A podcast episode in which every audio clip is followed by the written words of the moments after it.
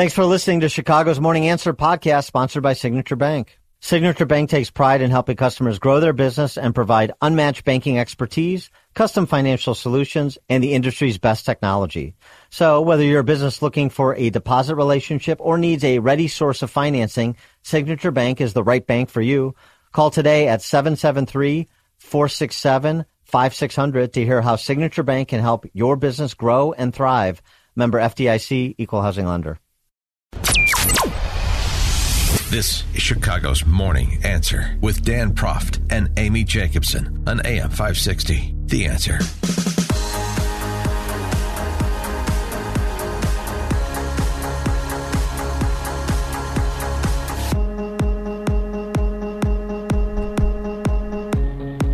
Top of the morning, Dan and Amy. Today, if I could do it, I would do it.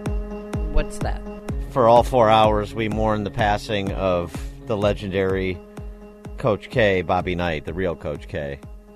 312 642 5600, turnkey.pro answer line, 64636DA, turnkey.pro text line. Bobby Knight, uh, last of the Mohicans in terms of uh, coaching, leading in America. I, I, know he had his moments. Uh, yeah, I know he's going to throw a chair. That, that's not. That's a fine moment. I that love bother, that. that didn't bother great. me at all. No, that doesn't You bother me at thrown all. it harder, Dan, and more of them. Bobby Knight, Gene Keady at Purdue, that era of basketball, that era of coaching. Uh, I would include the coach, our coach, Ditka. That that era is gone, isn't it? 312-642-5600, turnkey.pro answer line 64636. Top, type in DA, then a quick comment. Yeah, I, I don't know any coaches that have any similar coaching styles like that that would even be allowed in this day and age. No, not of course. That's that's exactly the point. And you know, for for every intemperate uh, comment or uh, in some circles cringeworthy a moment that he had in public, there's so much more to Bobby. I mean, if you ever read Season on the Brink, which was not exactly a hagiography, but um, he, he just did things. Uh, he the the good things he did. Uh, so many of the good things he did were out of the public's view because he wasn't uh, trying to be a social media influencer Right. and make sure everybody knew uh, the things he did. He just did things for uh, well players like Landon Turner out of the public view. I mean, I, I, always when I heard the stories of, of Bobby Knight and Ted Williams fly fishing, I'm like, that is Xanadu for me. If I could just Really? sit on the shore uh, while they're out fly fishing and listen to that conversation. Classic Bobby Knight here.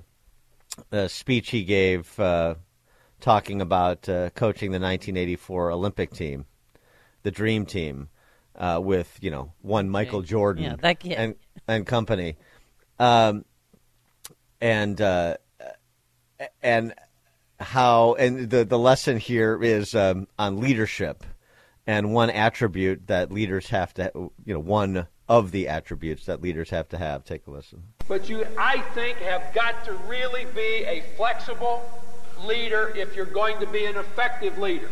I walked into the locker room after the first half of our game with Spain in 1984 for the gold medal. We're ahead by 29 points. We've played basketball as well as the game can be played. Michael Jordan has played 12 minutes. Out of the 20, he has 11 rebounds, 9 assists, and 19 points in 12 minutes. In my opinion, there's nobody that's ever played anything that can compare to Michael Jordan with the possible exception of Jack Nicklaus and Babe Ruth. Michael Jordan is just the best there ever was at what he does by a considerable margin.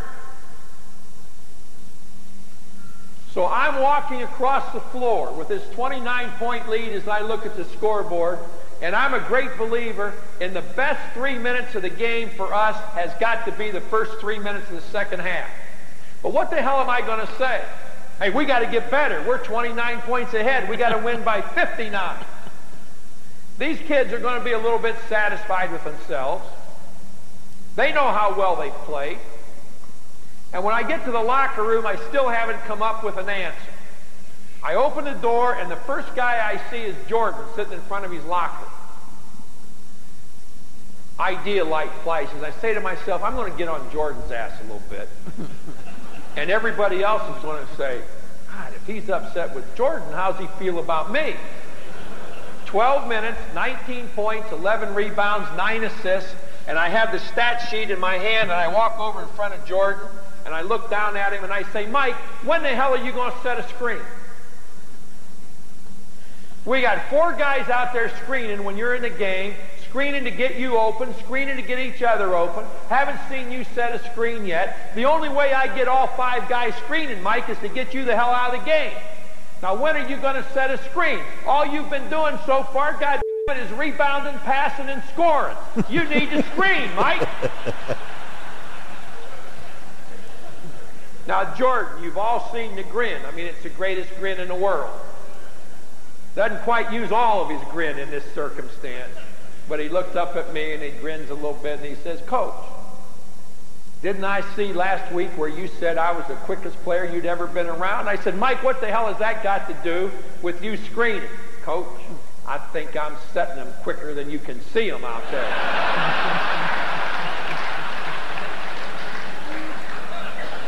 well, I was flexible enough to look at Jordan and say, then God slow him down a little bit so I can see him. Uh, just the best. And, you know, uh, just talking about um, uh, the end of an era with the passing of, of Bobby Knight. Remember when he got fired from, you know, oh, yeah. Uh, by Myles Brand oh. at Indiana? Mm-hmm. Do you remember what happened? What was the impetus for his firing? Somebody, some a player complained that he was being rude to him or treating him poorly.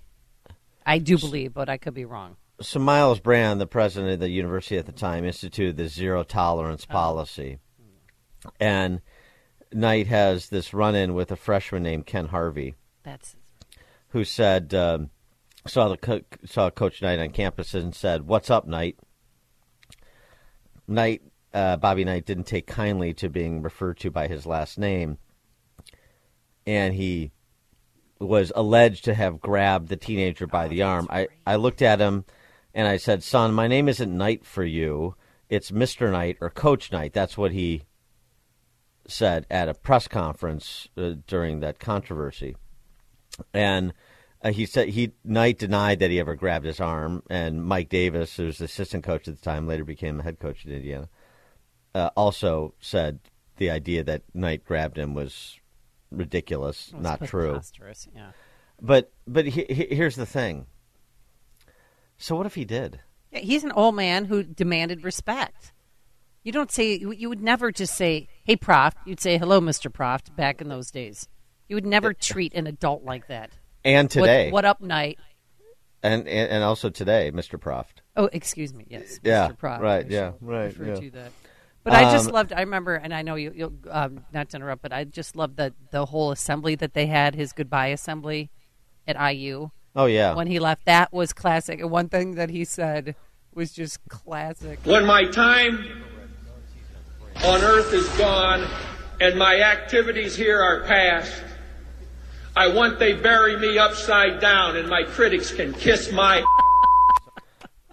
uh, yeah. No, it's good. It's I mean, because he was upset, but then he got, you know, he was angry during that whole thing. He was captivating, and I love that he died in Bloomington, Indiana, at his home with his family surrounded, surrounding him, and you know, he died in a place that he loved.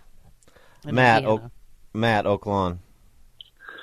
Hey, good morning, guys. Um, so years ago, he's he's at a luncheon downtown, and my dad goes to the luncheon.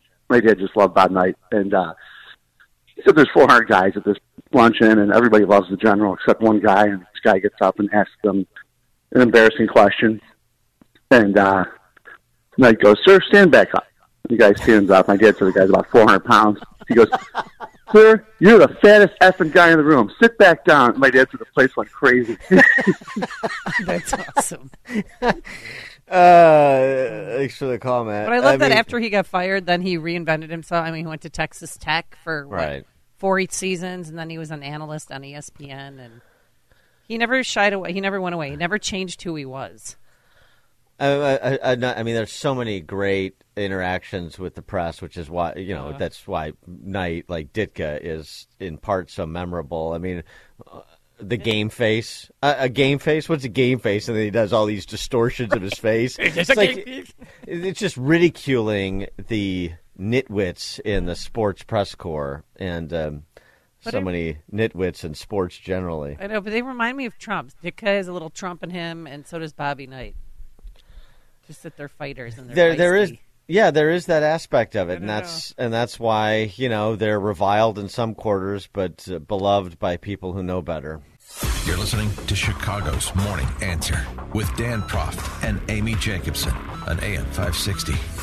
The Answer. Hey, business owners, is your business and money in good hands? Does your bank invest in your success? Hi, Mike Gallagher here, letting you know that when you need a relationship bank, Signature Bank makes commercial banking personal. I love these guys. Not only do they have expansive industry experience, a strong financial track record, but they're also highly capitalized for strategic growth. That's so important. That's why Signature Bank is my bank. They know what it means to grow a business by designing solutions that are right for you and only you. These are real people. They're ready to help. So reach out to my friends at Signature Bank. Make the call today. 773 467 5630. 773 467 5630 or visit them online at signaturebank.bank. That's signaturebank.bank. Your business could be Signature Bank's next success story. Go online, signaturebank.bank, member FDIC, equal housing lender. Signature Bank. Only the biggest stories, only the biggest guests, and only the biggest opinions. This is AM 560. The Answer. top of the morning dan and amy you can uh, etch these numbers on illinois' tombstone All right, hold on. Let me get out pen and paper. 35% 27% 88% 97% 35 27 your winning lotto numbers are 35 27 88 and 97 And the Mega Million Powerball, or whatever it is called, is? Is DOA. Uh, 35, 27, 88, 97. 35% of kids in Illinois can read at grade level. Statewide. I'm not talking about CPS. okay.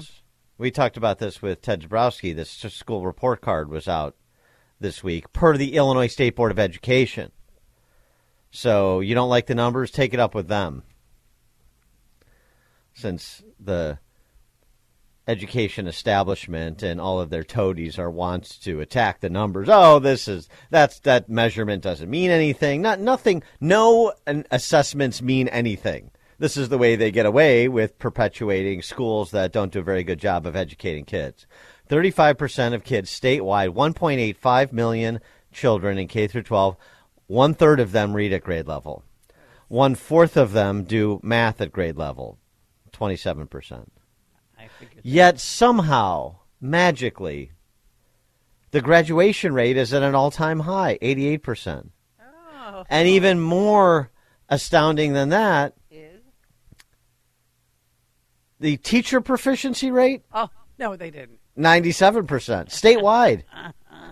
So uh, one third can read at grade level, one quarter can do math at grade level, but every almost everybody's graduating, and virtually every teacher is doing a bang up job. It's the most remarkable thing. What a wonderful system we have in place. 312 642 5600, turnkey.pro answer line, 64636. Type in DA, then a quick comment.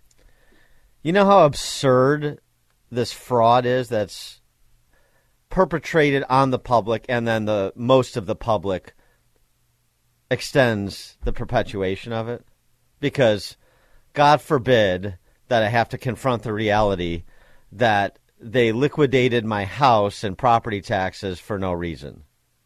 Well, yeah, everybody's getting their tax bill right now, Dan, and education. I mean, school funding has gone up by what, fifteen percent?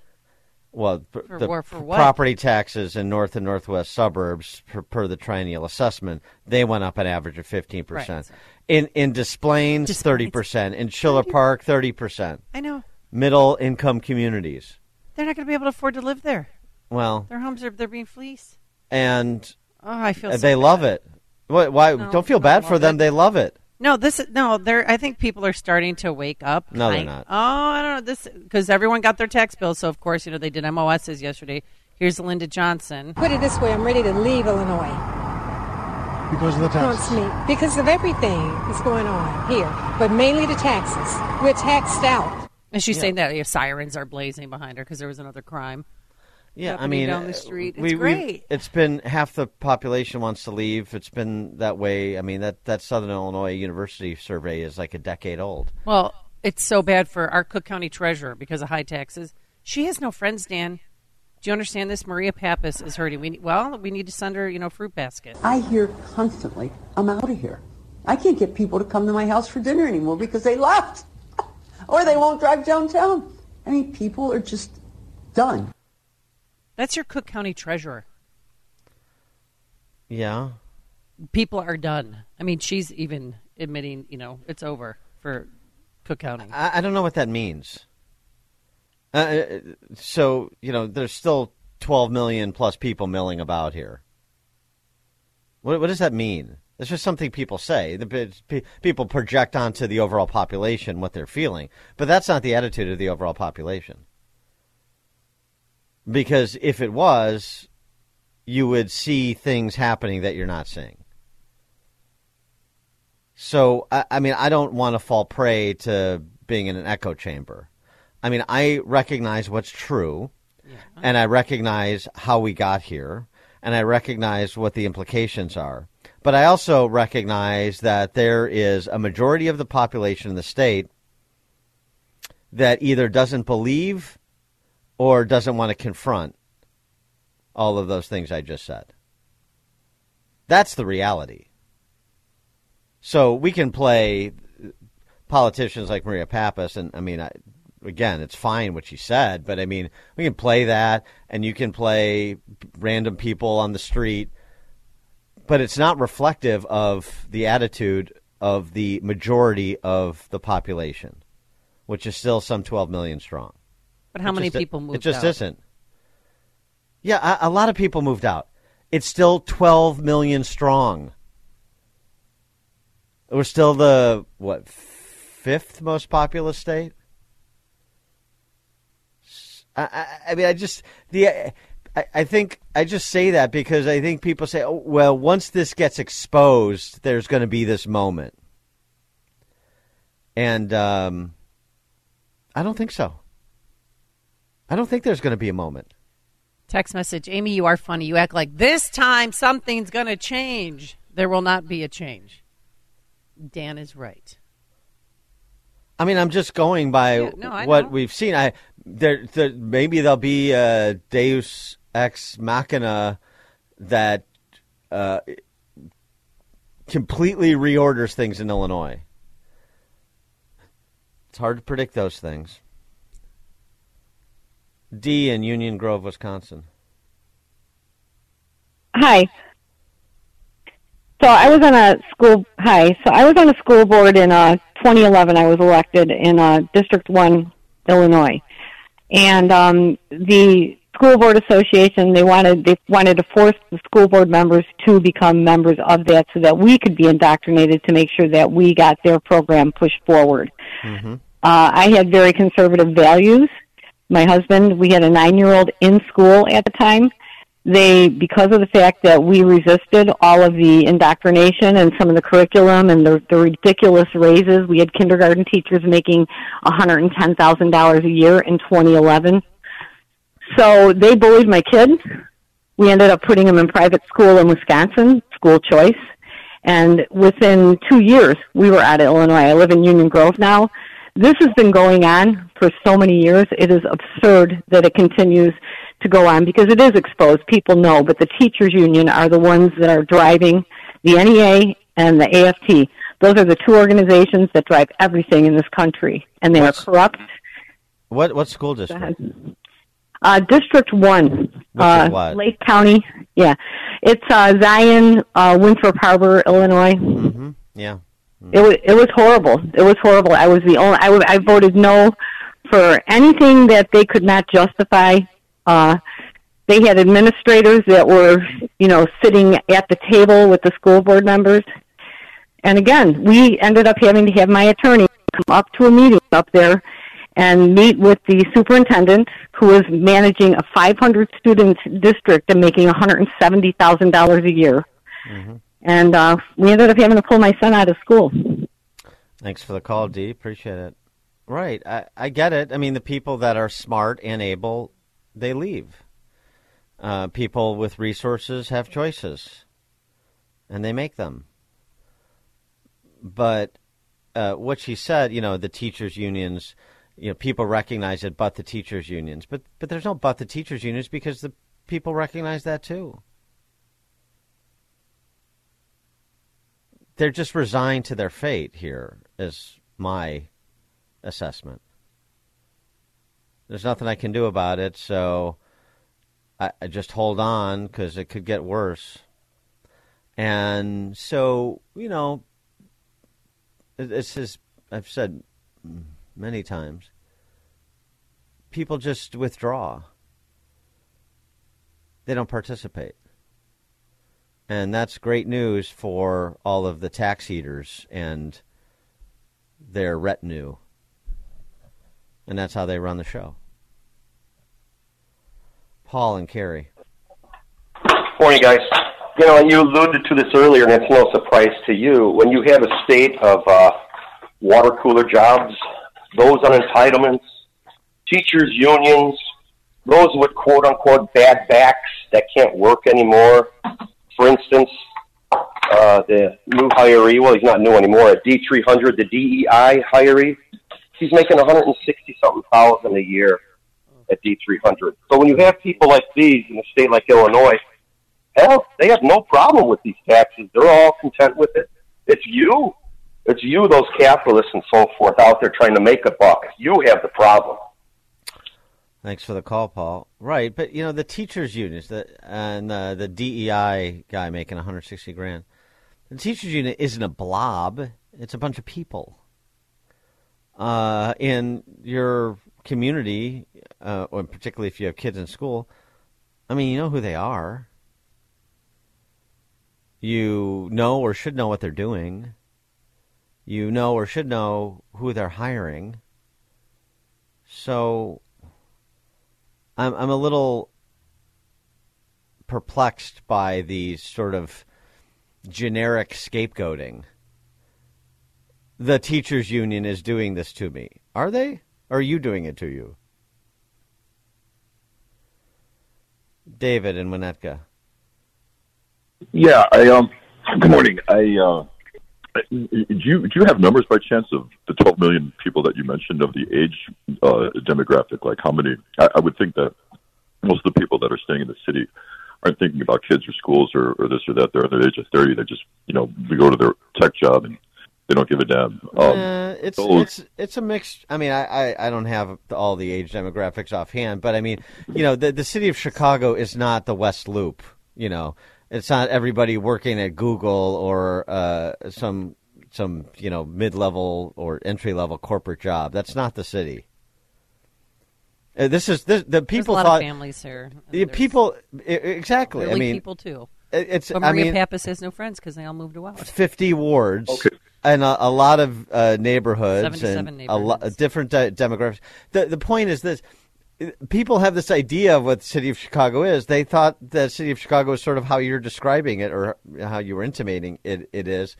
Um, and this is why so many people are so surprised by Brandon Johnson's election. It- You don't look at what things actually. I'm not talking about you specifically, but people. No, we don't look at. We don't look at how things actually are. We have this like uh, idea that we've imprinted in our minds, and we just don't alter it to reflect reality. That's not the city of Chicago. the West Loop, uh, the financial district, is not the city of Chicago. It's just part of it. Sure, sure. But let me ask you this then: How- How do you, how how do you account for uh, rents in the suburbs just skyrocketing simply because people are mass exodusing the city, supply and demand? Well, that's part of it, and part of it is uh, you know interest rates and uh, and lack of inventory for homes and and um, Mortgage and, rates. People are renting cra- like crazy right now. and out migration. I mean, there's a lot of variables, but yeah, there's no question that There's people have left the in the city and. Sorry. m- marginally. Well, yeah, I mean, Thanks this report call, you just gave me out, not too hopeful. Thirty-five percent.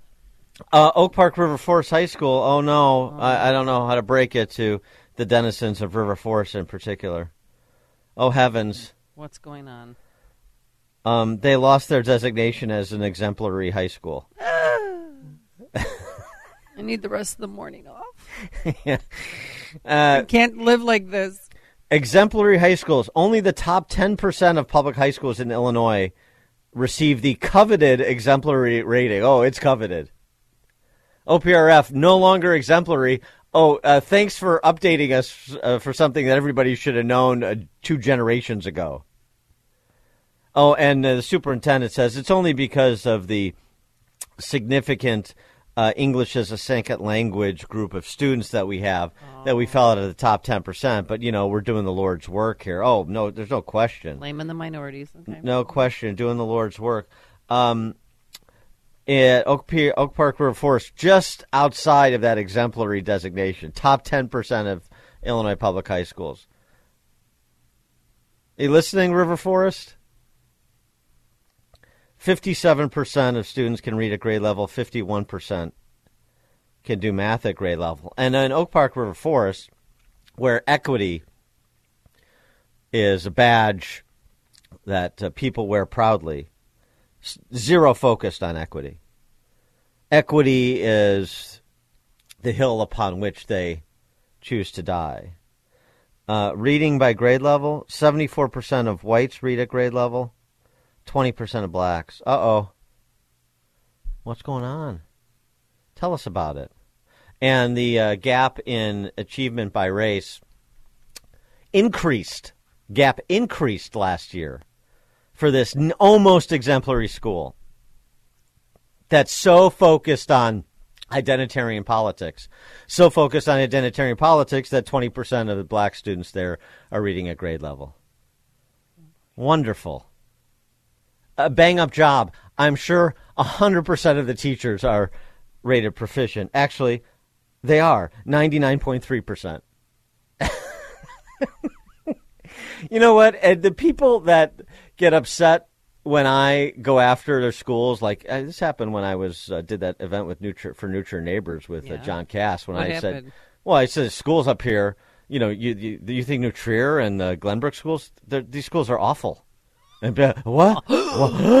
Clutching their pearls. No. I mean, this you know, this is a group of uh, center right and conservative people. Yeah, I know. Is so tied up in status and reputation that is not reflective of reality. And you just bumper can't. stickers. You just can't confront it. But here's the thing: you go ahead. You believe whatever you want to believe. I mean, w- w- this is what I don't understand. W- what do you think I get out of this? It- Well, you're not I mean, I, it I- up. well, I don't, I don't. I mean, it doesn't impact me, uh, other than you know uh, what's going to come in future generations that don't have the skills to succeed or think, um, which is sort of a prerequisite for success: the ability to critically think, you know, read, uh, do basic math. I mean, um, I, I'm already out of school. There, you can make the schools as bad as you want. Doesn't impact me. So I don't know who you think you're punishing by continuing to uh, watch these schools disintegrate and pretend that they're not. You're not punishing me. I'll tell you that. Dan and Amy, Chicago's Morning Answer.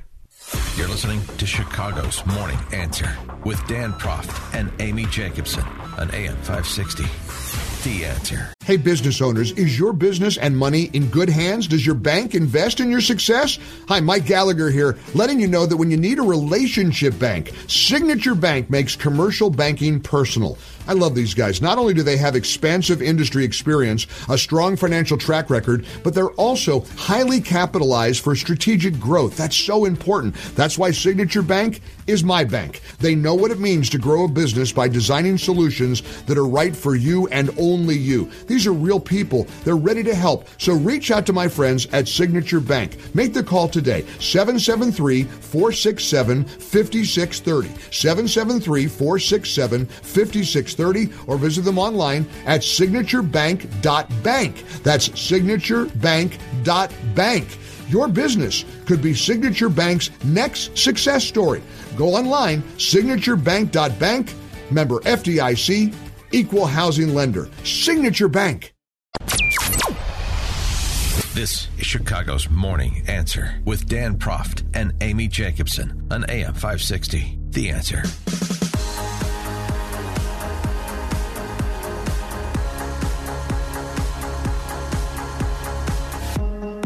Top of the morning, Dan and Amy. So, Mr. Johnson is going to Washington. BLM Brandon.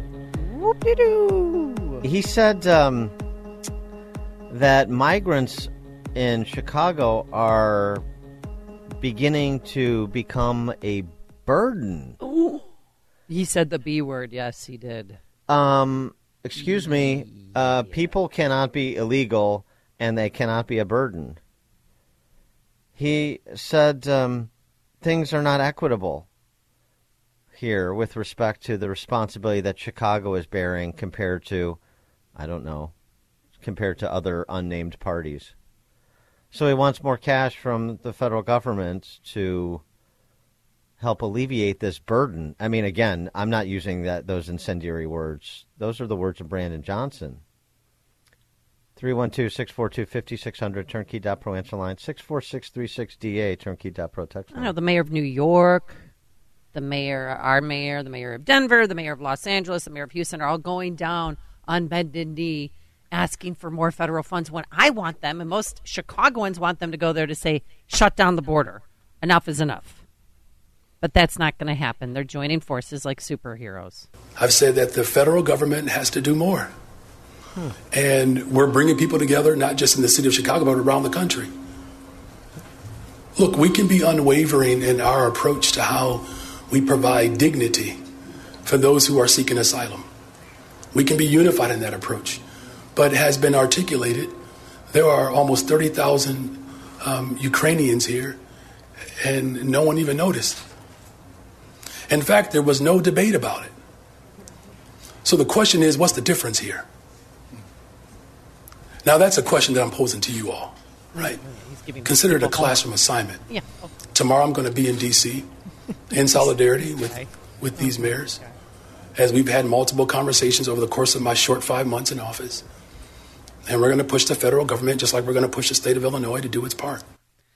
This guy, I mean, listening to him, he is a child. It was like Buddy Bench hour yesterday when he had his first press conference in three weeks. What's the difference? What is the difference? 30,000 Ukrainians are here uh, in Chicago? Hmm. Uh, and um, so what's the difference? I, I don't know. You tell us. you tell You're us. one- You're the mayor. you- You're the one calling them a burden. I'm not. So we also learned yesterday too that they're still not sure about 38th and California site. They're still not sure about 115th and Halsted because there's some environmental issues. But now a new th- thing in the mix is the defunct uh, Broadcast Museum. Uh, Alderman Reilly sent out an email saying they had the wrong address. That Hotel Chicago thing, Dan, that was a mistake. It was a few few doors down. It's going to be the former Illinois or Broadcast Museum. Museum of Broadcast Communications. me. That's what I meant to say. Um, but you know, he Brendan Reilly's like people were there. They toured the building. What's the latest? From the other questions Here's today about the. Museum of Broadcast, it does seem as if it is in the mix. Can I? Can we just say yes or no? I don't know why it seems that way. I've Because you didn't say no. Did I say it was? Well, we're that's that is therein lies. You know, what's the definition of is? I know, right? Thank God I'm not the president of the United States. I don't have to answer that question. I mean, I think we know the definition of is and is not is. Look, we have looked through a variety of, of, of, of property all over the city of Chicago, as well as land. And we will continue to assess uh, property and land um, that can help us address this international crisis that I inherited. The federal government and the state government has to do more. Um, we're, we're, we're, we're burdening, burdening um, the people of Chicago in a way that is uh, becoming quite heavy. Burdening. Oh, Dan, there's. Uh oh. Shh, it's the B word. Why? It's a a homework assignment for BLM Brandon. Why are you not calling 30,000 Ukrainians a burden, but you're calling migrants mostly from Latin and South America a burden? Hmm, what's the difference there, sir? 312 642 5600 turnkey.pro answer line. Dan, I also want you to know that he has the stamina. This man, he's up for the challenge. He rides his bike. You know, we're we're we're moving through them though. I mean, you know, I'm not I'm not tired. I'm up for it. Still ride my bike 8 miles a day. So, you know, those international policies that we have to address, the local dynamics of neglect, the fact that the, neg- the negligence have, has caused the type of frustration and pain that our people are suffering through, those are hurdles. And um, we just continue to adjust as we go along. You can tell when uh, BLM. Brandon is out for a bike ride because it looks like a Tour de France event with 130 cops following him on their bikes. Tony on the south side, you're on Chicago's Morning Answer. Good morning, Amy. Good morning, Dan. I know this is getting old. I keep hearing these people talk about they're here to asylum seekers. Okay, what are they? What is their claim to asylum? I, don't, I don't think these people even know.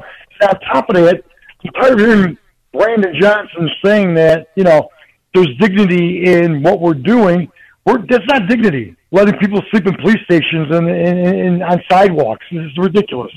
That's all I got. Thanks for the call, Tony. That's a good point. I, I you know, we're, we're giving people dignity. I'd love to uh, see an enterprising reporter go uh, check that out with the migrants. Do you feel like you've been dignified by your treatment from the city of Chicago? Now, again, uh, it's better than their treatment uh, In their homeland. in in Caracas, but you know, rental assistance and this service and that service and so on and so forth, and and base camps being at least conceived, if not yet constructed for them. But um, yeah, I mean, this is when they when they heard all the wonders about these welcoming cities, New York and Chicago. Is this what they had in mind? And uh, real quick, this is 38th in California. This is a question, you know, what, what's going to happen there? You know, you're, it's already under construction. You know, we're sorry. we're, we're What's the latest on the 38th in California site? still assessing. So I think this was raised before. Well, We there are there are a lot of environmental dynamics in the city of Chicago that have gone unaddressed for a very long time. The green factor. You know, sometimes my wife asks me, she's like, "What is it like being mayor?" I said, "It's like an HGTV special." You ever watch different shows like Property Brothers? You watch Property Brothers? And you know how you acquire a particular property, and then it looks like this is great potential, and then you knock down a wall, and then you notice and you discover that there are dynamics that have been unaddressed. That's what Chicago is like right now. That we have this incredible edifice, but so many of our neighborhoods have been neglected that there are envir- environmental concerns. And so I have to do my due diligence to make sure that the environmental um, space is palatable for such a site to exist. So in the meantime, people are just going to be piling up inside and outside of police stations. Uh, the special city council meeting today, right, to see if uh, we're going to add, uh, or they're going to add the uh, ballot question on sanctuary city to the to next year's ballot. Right? Yeah, they tried that yesterday, and it was a no vote. So Alderman Beal stepped But I up. think the people really want to just uh, have a voice on whether or not we want to continue to be a sanctuary city, uh, whether or not we want to continue to spend 30 to 40 million dollars a month on this migrant crisis. So hopefully they'll readdress it today. But yesterday there was they did not vote. Uh, but the we did get the uh, the million uh, dollar home surcharge. That's on the ballot. Yeah, that's yeah, that is Of course, that's on the ballot. to, to help the homeless. Oh, by the way, a lot of homeless people don't want to be helped. So frustrating to me. Do they ever go out and talk to people? Do they interact with homeless people to see what they want? Corey and Woodlawn. Hey, good morning, guys. The property tax increase is coming. There is nowhere in the world that local government can spend this amount of money and this not hit our budget. That's why they're attacking our infrastructure because this stuff is tied directly to property taxes.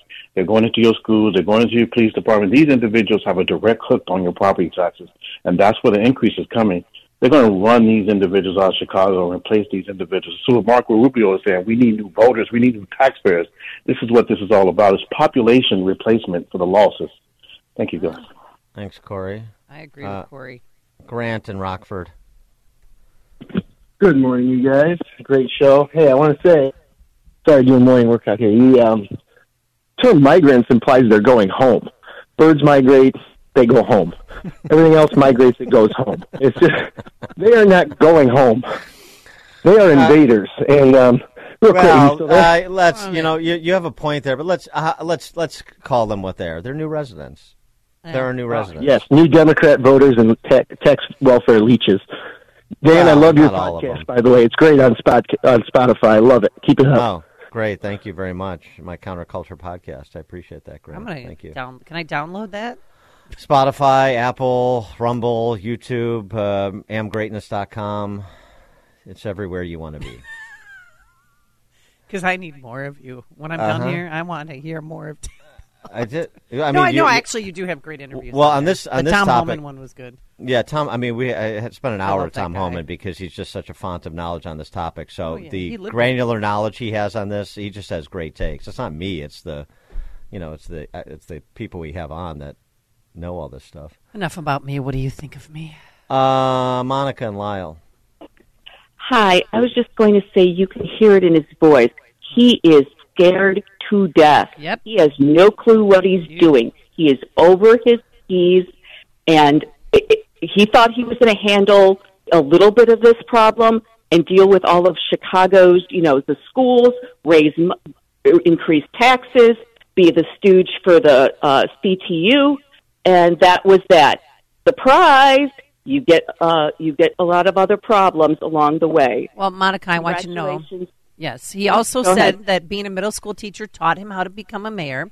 He said Venezuela has problems because of the sanctions placed against them. That's why they're coming here.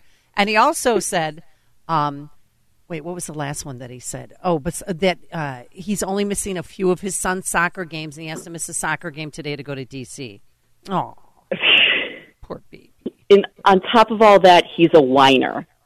Yeah. Congratulations, Chicago. All you've managed to do is change the deck chairs on the Titanic. Mm, Makes me miss Lightfoot. I'll tell you Thanks that. for the call, Monica. Uh, Lewis, Northside. Yeah, I wanted to comment about the comment that the mayor made uh, and that you criticized that the difference between the the Ukrainians Ukrainians, and Mhm. yeah, and uh, and the current migrants which come from South America. Um, I could, I could, I'm witnessing it because I have neighbors who are Ukrainian, and they've only been uh, my neighbors for like two, three years, and they already own a home, they have a business, and they have the house full of people. They come in and out from the Ukraine, and then they disappear, and I don't see them working. And I know there's got to be some kind of government subsidies that they get. Their kids all get bused to, to and from schools, and they got it better than me and my wife who work and and pay taxes and my grandkids. And I could see the difference because it's in it's in my face. So, you know, and I'm a long time listener. Um, most of the time I'm on your side. I didn't even I didn't even vote for this mayor, but I wanted to comment on that because I'm I have firsthand experience with that, like I just told you. So All right, thanks for That's the call, Lewis. Appreciate that. Uh, Guy in Blue Island. Yeah, good morning, Amy and Dan. Morning. I Just want to say that uh, this is a case of be careful of what you ask for. Because Chicago asked for it, now they're calling it a crisis. Thanks for the call, Guy. Uh, Kirk in Johnsburg. Yeah, hi, uh, Dan and Amy. I'm just wondering where I go to uh, claim asylum from the Democrats. You know, I, I'm starting a caravan down to Texas if anybody's interested. So, Hey, Thanks for the call. Well, Kurt. did you see? There's video of people leaving. They ju- jumped on a Greyhound bus and said Chicago is. You know, as soon as it started snowing, like there's really nothing for us here, and they went back down to Texas. Left the camp city. Uh, Marty Naperville. Yeah, good morning. Brandon Johnson has become exactly what men have been portrayed in TV commercials and TV shows for the last 20 years. He's just a whiny little baby. He thought he could come in with that little point at the top of his head, which somebody tell him about that, and think he could just clean everything up and do anything because he's, you know, I was his teacher. I know what I'm doing. Oh, he said he's still a cool dad too. I'm a cool dad. Yeah, he's a cool dad. Yeah, yeah. The kid fall down the stairs again and learn how to get up. Gee, nice move, Dad. But the point is, the guy just whines about everything. Now you want to. Now we're going to put on a ballot to not be a sanctuary city. Why? Because it's no fun. Was there something involved in it? Now you're not getting your federal money, which doesn't go to the sanctuary city situation anyway. He just, he just, I can't even listen to the guy. We need, let's get Lightfoot back. That was. Well, at least that was I don't wanna leadership. say I that, but, you know.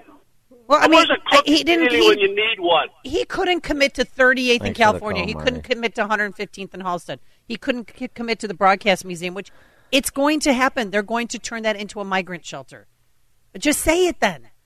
Just come out and say you're like stringing people along. It's like a dating an abused lover. It's like, come on, just come forward and say the truth. But he won't do it because he's too scared. He's got his tail between his legs. Uh, Bob in Grayslake. Yeah, I I love Brandon Johnson's illustration of HGTV and the Property oh, Wasn't that Brothers. great? Uh, the difference between Brandon Johnson and the Property Brothers is when they take down a wall, they know how to fix what's behind the wall. Brandon Johnson has no clue. He doesn't know what a putty knife is, uh, patching tape, or compound, and he has no idea how to use it. Well, neither do I. But um, uh, thanks for the call, Bob. But the, yeah, I'm not, I don't. He, I don't think he has to. You have to f- be able to physically repair uh, the infrastructure. I think you have to have an idea of what you're doing from a public policy perspective. This is, I mean, also predictable, of course. And and if you talk to people that uh, knew Brandon Johnson when he was uh, flack for the teachers unions, they'll tell you that. Um, you know, he's just a sort of a show pony. Right. Uh, he's not a workhorse. He doesn't really have any particular skills other than what you see publicly, which is sort of a, you know, um, generally pleasant, although it can descend into whiny, as people described, demeanor, but generally pleasant demeanor. And he's got, uh, you know, this bull jive identitarian rap that uh, is so alluring to so many Chicagoans. I've that's seen- that's enough, apparently. I have seen him run out of press conferences. I mean, it's just. So uh, Uh, he's got a bike to ride. Dan and Amy, Chicago's Morning Answer. It's news, opinion, insight. This is Chicago's Morning Answer on AM 560. The Answer. If you're looking for the latest news, insight into what it means, and the sharpest opinion, there's only one station in Chicago where you can turn, and it's this one. We're AM 560. The Answer.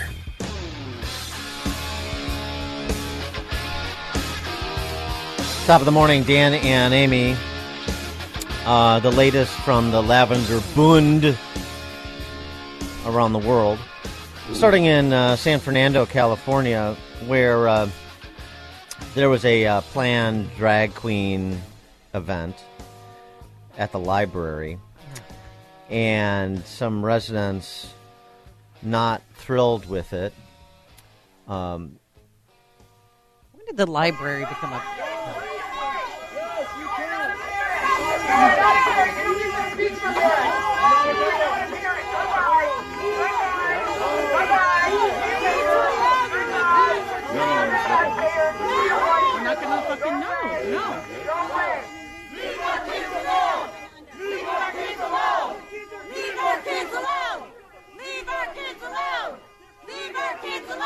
Yeah, you get the gist of it. Uh, Lindsay Horvath is the supervisor of uh, the the county there, and um, she wrote this in response to the protest of Pickle, Pickle. Who do pickle? Uh, I apologize to the families who were excited but could not get in to see Pickle, a respected drag artist and West Hollywood's drag laureate. Wow. Royalty. Uh, who was determined that the program be held, and to the dedicated library staff who have to show bravery by just showing up to work. They're my new heroes. hmm Yeah. Uh, Hold the Pickle in San Fernando, uh, California. Uh, wh- and by the way, I think Pickle was holding hers as well. Heyo. Yeah, quotation marks. Um, related story here, New Trier. I wanted to get to this uh, when we were talking about uh, our uh, top flight schools last hour. Uh, kids, uh, sophomores at uh, New Trier. That's an exemplary school. I'll tell you right that that right now. Unlike Well, Oak Park they think so. Forest, They think so, yeah. Top ten percent, no question, no question about that. Uh, kids at New Trier assigned the short story "The Victory Lap" by George Saunders. Never heard of it. It's a story about a man attempting to kidnap a 15 year old girl so he can rape and perhaps murder her. It- and uh, it contains a lot of uh, choice words, uh, the C word, um, I- all sorts of other things that I, I can't even um, euphemistically describe. Uh, I mean, I'm, I'm, I'm trying. I'm just, I'm not creative enough to describe the vulgarity in this novel. Anyway, um, blank in the ear, butt blank, c word, swoogle, rear blank, cornhole, the ear blank, c word. Uh huh. Yeah. Uh, so uh, a parent caught uh, wind of this assignment. Somebody's paying attention up there. That's nice to hear. Emailed the teacher and administrators. Uh, the parent was told no other parent had complained about the assignment. Oh, so we got one parent paying attention. Do Trier. It's a beginning. Something, man. Um, and the parent's email upset the teacher. That's what the administrators. I mean, oh my God! Look what you've done. Now you've upset, you know, the our English teacher. How could you? Uh, and was told to only contact the English department chair with concerns like this in the future. Art, you can't be, you can't be complaining to your kid's teacher. That could upset the teacher. Come on. well, it happens. A parent, uh, tired of being uh, patronized, uh, the story goes, the parent read some of the choice vulgarity out loud and asked, Is uh, New Trier really okay with this sort of assignment? Uh, the long pause that followed made clear the administrator had not read the assigned story. Of course Of not. course not. And uh, then the administrator took it up to uh, one of those assistant superintendents you've heard so much about. Uh, doctor, doctor. Uh, in um, uh, subsequently, the story assignment was deemed a mistake. Oh, a mistake. Uh, though, though that was past post because it had already been discussed. And there are no plans to notify the other parents about the assignment. This is comes to us through New Trier Neighbors. So, um, the best, wait, wait, here's the kicker. How did this mistake happen? oh, wait. How did this mistake happen, Mr. Proft? The teacher assigned the wrong victory lap. Instead of Victory Lap by George Saunders, and reading about anal blank s blank rectum fritz, uh, instead of that, the sophomores were supposed to read Victory Lap by Julian Winters, which is about a gay black teen with a non-binary friend who's trying to figure out who to ask to a school dance. oh, that's so much better. so. Oh, well, fi- finally we're getting to literature. 312 642 5600 turnkey.pro answer line. You could also reach us all morning long on that text line, which is fired up and ready to go. 64636. Type in DA, then a quick comment. Not that victory lap, the other one.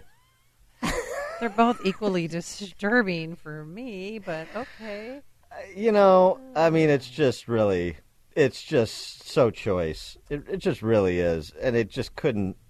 It couldn't be more appropriate that it's happening at New Trier. Oh, by the way, uh, New Trier report card. Mhm. Um, th- this is this is uh, certainly uh, you know better than the average, double the average, but still, think about this: what you're what you've been led to believe about New Trier, including a lot of North Shore residents. New Trier Township High School. New Trier, the Trevians I'm talking about. Are you listening? Everybody should be. There are betters. 71% of kids read at grade level, 69% do math at grade level. Now, that's, I, I, I don't know if I've seen a, a government school, government high school in Chicagoland with better numbers, but that's also a depressing statement, isn't it? So you're telling did you did you think did you think that one almost one third of the kids at New Trier cannot read or do math at grade level? Is that what you think of when you think of New Trier? No. Right. And don't tell the parents. No, no, ha- p- please. Oh God, they'll need counseling right away. Don't tell the need to call parents their about California psychic.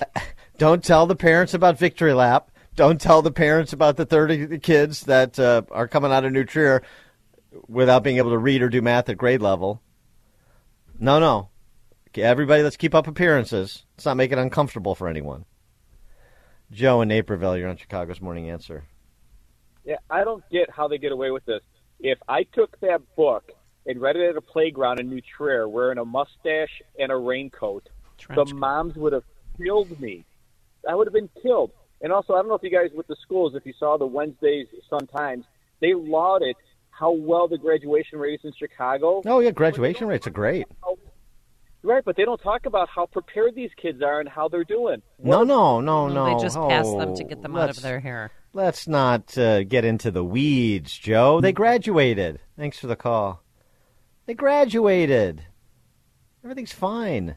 Oh, graduation rates are great. Teacher proficiency rates. Oh, well, I mean, outstanding. they they rate themselves, right, or do they rate their coworkers? That's why they got a ninety-seven percent. well, that's in uh, The state. uh, well, well, yeah, that's in the state. Yeah, Yeah. I mean that's uh, New Trier is fantastic. ninety nine percent. Right. Oak Park, Oak Park River Forest, ninety nine percent. Yeah. Yeah. oh, to be that one percent, it's not pulling your load. Uh, pulling your. Load. Well, it sounds like something out of Victory Lap. Dan and Amy, Chicago's Morning Answer. The stories you need to know to start your day. This is Chicago's Morning Answer on AM 560. The Answer. I have uh, more from New Trier. Okay, what do you got? In their uh, sexuality and education class, which is a quarter long class, sophomores, one of the Oh no, is this going to make me sick? one of the exercises that uh, they do apparently is they go around the room and every student says penis, but uh, you're supposed to say it louder than the previous student said it. So I say penis, then you have to say it louder. Penis! Like that, exactly. Okay, that, And you get an A. Um. So yeah, yes, penis. I couldn't even say the word. I'm like, I think I said penny. Yeah, that is so. Mike Scott, where's Mike? Justin, Quinn. Uh, yeah. going around the circle, or going around the horn. Um, the uh, the teacher was asked about this by a, a, a concerned parent, Oh my god! saying, um, "Why? Why? Right? Yeah, why?" Um, she said it's an icebreaker. Oh, what? It, what and then do they go around the room and say The JJ. well, no, of course. This is these are serious uh, educators. They use the proper uh, proper nomenclature for female anatomy. I have no doubt. Um, that that teacher must be, you know, fun at parties in paneled basements with shag carpeting, a camera, no windows. She must be. Oh my a real. Um, the questions. Would you like to hear the questions? Oh, please. Uh, this is uh, questions adolescents ask about sex. Um, this is part of the class. Uh, why does menstruation occur? Or, or, yeah, menstruation. Hmm They don't say menstruation, right? Can a person? Uh, well, uh, Can a person get pregnant by kissing a boy? they, they're not. They're they're they're you know, 15 and 16, not I not six. All right. Uh, what constitutes sex? Um, you know, Oh, ask. Bill Clinton. Exactly. Uh, how soon after starting the pill is it effective? Oh, yeah, let's get right into it. that's- Uh, do older people have sex? No. Oh, never. No. They go to the library. Not older and married, that's for sure. Um, can someone with a penis, someone with a penis, not a man, can someone with a penis use saran wrap as a rubber? Oh, oh, dear Lord. I'm sorry. Can someone with a penis use saran wrap? Times are hard in the North Shore. Okay. Can you get crabs from a locker room towel? How do you like oh. that? Mm. You know what? I think you can. Uh, maybe you should uh, be a TA. How Uh-huh. much does abstinence abstinence cost? Uh, okay. So anyway, um, these are the goings on at New Trier, one of your elite government schools in Illinois. I just thought. I mean, I still the victory lap story is the best, but the icebreaker in the sexuality and education class that's pretty good too. You're listening to Chicago's Morning Answer with Dan Proft and Amy Jacobson on AM 560. The Answer. This is Chicago's Morning Answer with Dan Proft and Amy Jacobson on AM 560. The Answer.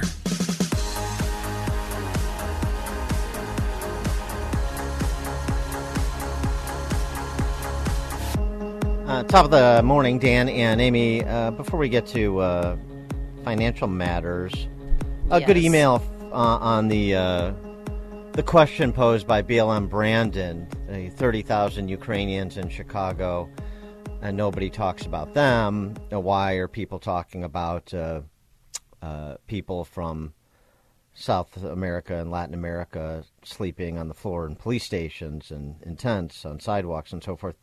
Um, this email. The Ukrainian immigrants fleeing the war are required to have sponsors who will guarantee housing and support for them. Oh, what a concept. Uh, that's why many of them start out living with family and friends who are already living here. They tend to be highly educated. At my church, we have people who are engineers, pharmacists, college professors, social workers, teachers. The Ukrainian community has been very supportive of the new arrivals, helping them file for work visas, driver's license, and so forth. So that's the difference, it turns out. It has nothing to do with race. Gosh. What a what an interesting development. Maybe the next time he poses that question, somebody can point that out to BLM Brandon uh, when he's trying to race hustle his way out of this chaos that he has engineered. Hmm. Thank you for that email. Appreciate that. Uh, all right, I, I, I'm still trying to get uh, an answer here. I mean, uh, uh, we talked about this a bit earlier in the week. You see uh, headlines like this one Target CEO Brian Cornell says shoppers are pulling back even on groceries. We're supposed to be in austere times. People are supposed to be feeling precarious about their economic security. And yet, again, um, this report from the Fed and Treasury survey of consumer finances. The upshot, um, this Noah Smith uh, blogged this earlier in the week. He's a former econ professor at Stony Brook U. America's wealth is way up since the pandemic. The increase is pretty even across the board, with people at the bottom of the distribution gaining proportionally more than people at the top. Inequality is down across the board. Racial inequality, educational, urban, rural, overall wealth inequality, it's all down. Debt is much less of a problem. Um, in in, in um, point of fact, the um, yeah the debt to income uh, ratio has declined in the last three years, and uh, Americans' wealth has increased substantially over the last three years, about fifty-one thousand dollars for the median American household. Median family net worth in America now is median, so half below, half above. Median is now about 192 grand which would put U.S. at about sixth or seventh in the world. I mean, we could do better, but you know, we the, there's this uh, doom and gloom uh, in so many quarters, and and you've had economists huffing and puffing about uh, the prospect of a recession. So, is it really that gloomy? For more on this, we're pleased to be joined by Scott the Cow Guy Shellady. There it is. Uh, of course, uh, that's well. Well, let's let's do a little promo for Scott here too. Yes, please. Uh, he's the market specialist for uh, Market Day Reports. That's 10:30 to 1 p.m. He's also the host of the Cow Guy Close. That's 1 to 1:30 p.m. Both at RFD TV. Scott the Cow Guy, thanks for joining us. You know, you're um, not necessarily Sally Sunshine all the time. So, uh, what do you make of those numbers? Oh, you go ahead and believe them. You can, uh, you know, sit down and you know, feed yourself all you want. Um, but the stuff that really matters, like uh, the, uh, you know, uh, delinquencies on auto loans, uh, foreclosures, uh, credit card uh, balances, um, all the stuff that is real, uh, it, it comes across the desk is is flashing yellow or red about we should really start to pay attention. And oh, by the way, there's this other issue that they didn't give you a report on, and that's how much money we're spending and what the deficit is going to ultimately do to the American household. Because as you probably well, sure well you know you you know that the the uh, the, the our our spending on military every year is around eight hundred and eight hundred billion dollars in change. Um, next year, the debt service, so just the interest we pay on the money that we're borrowing, will eclipse that number. It'll be in the high 800s, maybe 900. We're going to be at a trillion very soon. So all of those people out there that are marching and protesting against uh, government spending on military, I wonder if they're going to march and protest about the government spending on the debt service. Because we're coming into a position here where we're rolling over 1% debt, which is expiring, and having to reborrow at 5%. And it's, I'm telling you, it's DEFCON 4 when it comes to we should be worried about it. Now, I have, well, I have, well, well. I mean, the the you know the the government pays that. I mean, all I care about is looking at the ticker and seeing uh seeing that irrepressible market uh, continue to you know bump up pretty nicely and. And so that my 401k is doing all right. It's recovered uh, over the last three years, recovered and then some. Um, you know, my home value is up uh, 20%. I mean, everything is rosy. okay, well, try to sell your house for that 20% higher. There's no well, he can because he lives You in Naples, but we can't here in Chicago. You sell- There's you a big sell- difference. You can't sell it for twenty percent lower. There. Anyway, go ahead. I'm sorry. Go ahead. Exactly. Well, so yeah, I mean, so these things uh, look nice on the surface, but when you want to get into the meat of things, we're we're we're definitely in some uh, very dire times now. And it's the people on the left are going to tell you that Bidenomics is working and it's fantastic, but you know, you've got um, uh, uh, uh, uh, the Big Mac meal now has eclipsed eighteen dollars in Connecticut. Eighteen bucks. I mean, we've got what's happening in the in California with Gov- uh, Newsom driving up uh, minimum wage to passing a law to make it twenty dollars. Uh, Chipotle and McDonald's just rolled over and acquiesced uh, uh, this week. I'm telling you, you, it's very difficult. You might think that your home value is high. Try to sell it. You might think, uh, you know, look at, and, and there's no way that you're going to be able to tell me that the government's going to come out and say that uh, the wealth is better when we have an all-time record high in credit card debt. Here's what the bottom line is, okay? When I talk to the wealth managers and the people that I talk to on my show, the reason why the American consumer has not totally cracked yet because they have started to suck some wind here. They're on they're on fumes. They've gone through uh, they've, they've gone through all their savings. The savings rate's at an all-time record low, by the way. You've got credit card debt at an all-time record high, over a trillion dollars in the country. Uh, they went for the home equity lines of credit until interest rates started to pop on them, and they couldn't do that anymore. And 30% of people that have a, uh, have a, uh, uh, uh, uh, a retirement account have, have rated it for an emergency loan. And so you can see the CFO of McDonald's and the CFO of Costco and the CFO of Kroger, a big grocery chain, all seeing that the consumer, now we're talking about food. The consumer is now starting to spend less or at least go down the value chain when it comes to protein and buying cheaper things. So we are now in a situation where these pension guys that I talk to have said that the reason why they believe that the American consumer is still spending is because mortgage rates are eight percent. There's they, they, they can't buy a house. The things that you buy and use every day are up more than twenty percent when it comes to Biden inflation. And so they've just packed it all in and said, you know what, I can't save anymore. They've given up saving, and they're counting on the government to bail them out in 15 years when they retire. Bottom line, that is the hmm. situation we've got going on in this country. That's where we're headed. And then they say, you want to really get scary, that puts us in this position where these guys believe, and some of them are smart, there's going to be a universal basic income floated once we have all these people come to retirement age and we also have artificial intelligence taking away a lot of jobs. I mean, I don't see a really great path going forward. Stanley Druckenmiller, who I, I really like, he says that we're in a dire straits as well, and it's probably not going to happen for another three or four years. Everybody's got the timing wrong. But this debt situation with the government and how quickly that's going up because interest rates have gone up is really going to break the back of the American consumer and Well, small business. Was there any good news yesterday that the Federal Reserve, you know, held interest rates steady?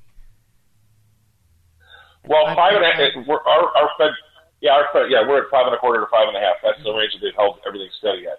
I'm telling you right now, though, we we at 13, 14 years we were at zero. How about this? About 15 years ago, well, about five years ago, we had a total of 16 trillion dollars in this in the world of negatively priced debt. I mean, the the world was trying to spur spending on by actually giving people loans at a negative rate, so they had to pay back less than they took out. That's how badly they were trying to get people to spend. And now we find ourselves in a situation where we've raised interest rates at a historically very high pace, not at a high level, but a very fast pace. Uh, and, there's no way unchanged interest rates are are, are going to hurt the consumer just as much as they would have raised them another quarter. It doesn't really matter now. Unchanged is hurting small business and consumers, and it's one of those things that's a slow roll, and it also it, it, it's cumulative. It's going to slowly hurt more and more every month. And watch what happens. I'm not kidding you. It's uh, I think it's pretty dire. Small businesses are just trying to stay alive. You have to raise prices to stay in the game, but people are starting to push back from that. Says the CFO of Walmart, Costco programming. I, I tell you, I find it. I, I truly do try to find a way to find something positive in the situation. But I, I tell you what, I would hate to be running for office on the back of the fact of these numbers. I really would. Do you think uh, the Fed is done raising rates? They're going to hold serve and see how things uh, work out over the next several months? Well, I think it's going to be hard for them to raise rates going into Christmas. I mean, even you know they'll say that they're agnostic and they don't think about that stuff, but they do. Okay. And if the things that the Fed, the things the Fed looks at though, I think are, are, are problematic. Number one, they look at the unemployment rate, and you know what? I think this unemployment rate is suffering from COVID COVID uh, ills, and it's going to take another two or three years for us to kind of come out of it and get a real true handle on it because there's so many part time jobs and so many second and third jobs in that number that it's really I don't believe a true reflection, and it's going to take some time to come through the system because of what we did to these, this economy in 2020. And the other thing that they look at is this JOLTS number, this job openings number, which I'm I'm not a big one of. I've never really looked at it, but that's another one where if you're uh, you know uh, all the jobs out there that people want, are the job openings versus people that are looking, that's still at a, a pretty hot rate. Um, and, and so, and then you've got say inflation with uh, crude oil as crude oil goes up because of the problems in the Middle East. All of those things are inflationary. And then lastly, you got the UAW settling for 40% or 25% wage increases, as well as UPS, as well as American Airlines. All that wage price pressure is also going to push up inflation in some, some areas, as well as the 20 bucks an hour in California. There's going to be things that the Fed looks at that could say to them, you know we need to raise again. But the American consumer and small business just can't handle it. I'm I'm looking at investors.com right now, Investors Business Daily. Uh, Dow rally continues. Um, we're going to rally right through the rally right through the end of the year, I presume. All right. I mean, ever. I, I, what's your handle on the market? All this, uh, all these predictions about uh, a pullback or a correction in the fourth quarter or the first quarter of next year. Uh, do you subscribe to those predictions? Uh, no, I, I'm no. I think that a five percent interest rate on on two year money or or three month money is a much better bet right now when you wait to see what happens with the Middle East, China, Taiwan, Russia, Ukraine, our own eco- uh, economy. When the government's going to give you five percent interest and a tax break to sit out on the sidelines and wait and see what happens, I think that's a fantastic alternative at this moment in time. It hasn't been there for a long time, so people aren't used to it. But the the average return on the stock market over the last 50 years is like seven percent. So you're just underneath that to sit it out for a little while and wait to see what happens. Because I tell you, the best piece of research I've read this week was written by somebody that said, go back and read what was going on in 2008, the summer of 2008. Nobody saw what was coming. Coming. They were still saying the same things that you're, you're saying right now about it's rosy, get in the market, everything's fine. So these types of things, again, are cumulative.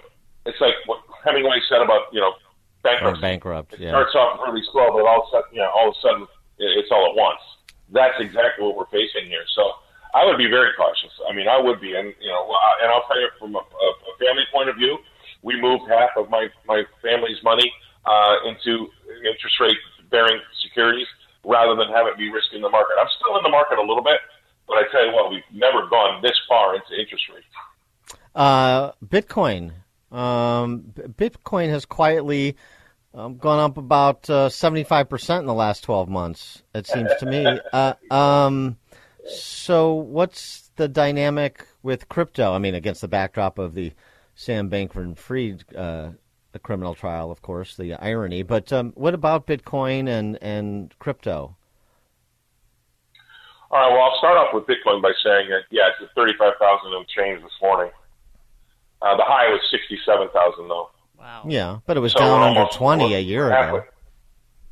Right, I know, and, and and so lately it looks good. But if you've held it for the last two years, you're still only getting about fifty percent of your money back.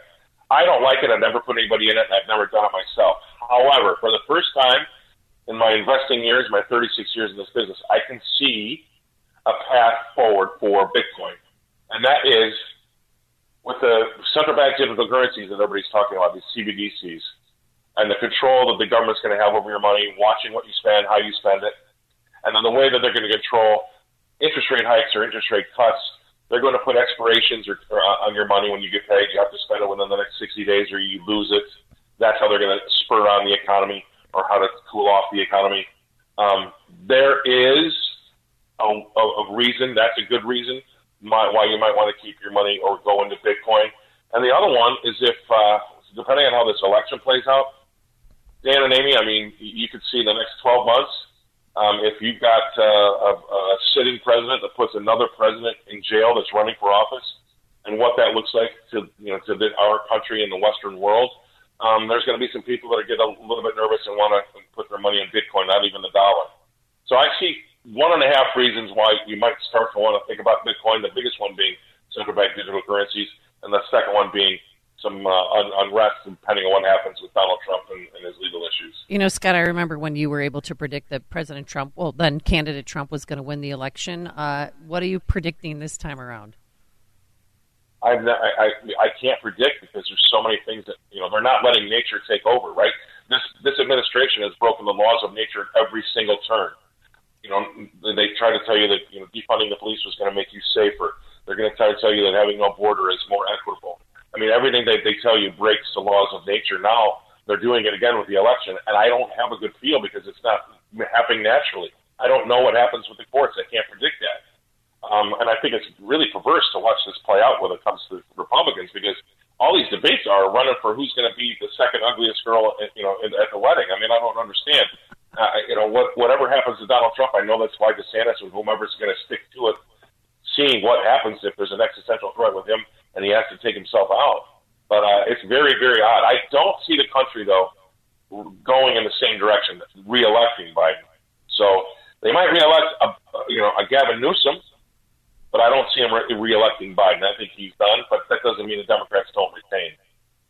Scott the Cow Guy Shellady, market specialist for Market Day Report, 10:30 to 1 p.m. The Cow Guy Close, host of the Cow Guy Close, 1 to 1:30 p.m. Both at RFD TV. Scott the Cow Guy, thanks as always. Appreciate it. All right, man. Have a great weekend. Thanks. You too. And he joined us on our turnkey.pro answer line. Listen to Dan and Amy on your smartphone. Download the AM560 mobile app today at 560theanswer.com slash mobile. America First with Sebastian Gorka. Weekday afternoons at 3 on AM560. The Answer.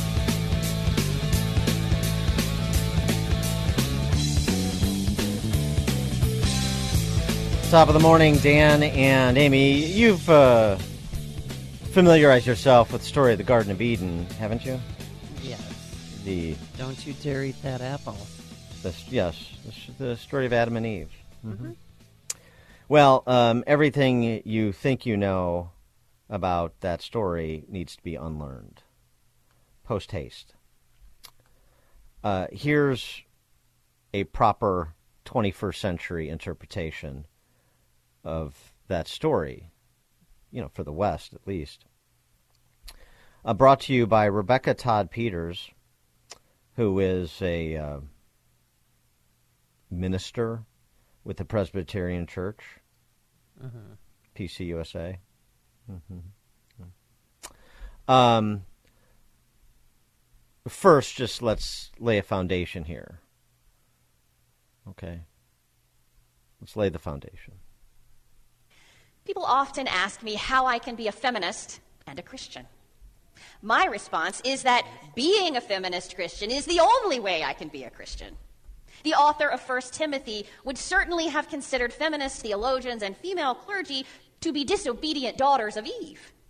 And there are a lot of Christians out there who would agree. And that's okay with me. Feminist theology has taught me how to reinterpret Scripture in ways that are healing and life giving. And I refuse to allow conservative Christians or anyone else to take my God away from me. All right, so you've been put on notice. Um, now let's get to it. Because uh, we can't let the misogynistic interpretation of the Garden of Eden persist. Can't do it. As a feminist theologian, one of the things that gives me joy is reinterpreting texts that have been used to hurt or control people. Because the God that I know is full of light and life. Because the God that I know holds me in my grief and walks with me in my pain. I know that the sacred word of God is not a weapon, nor should it ever be used to harm or shame people. Despite two millennia of misogynistic interpretations of Genesis and Eve, there have always been other ways to read this story.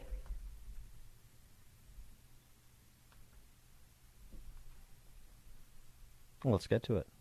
When we look at it with fresh eyes, it's quite a remarkable story. Have you ever noticed that God lied to Adam and Eve?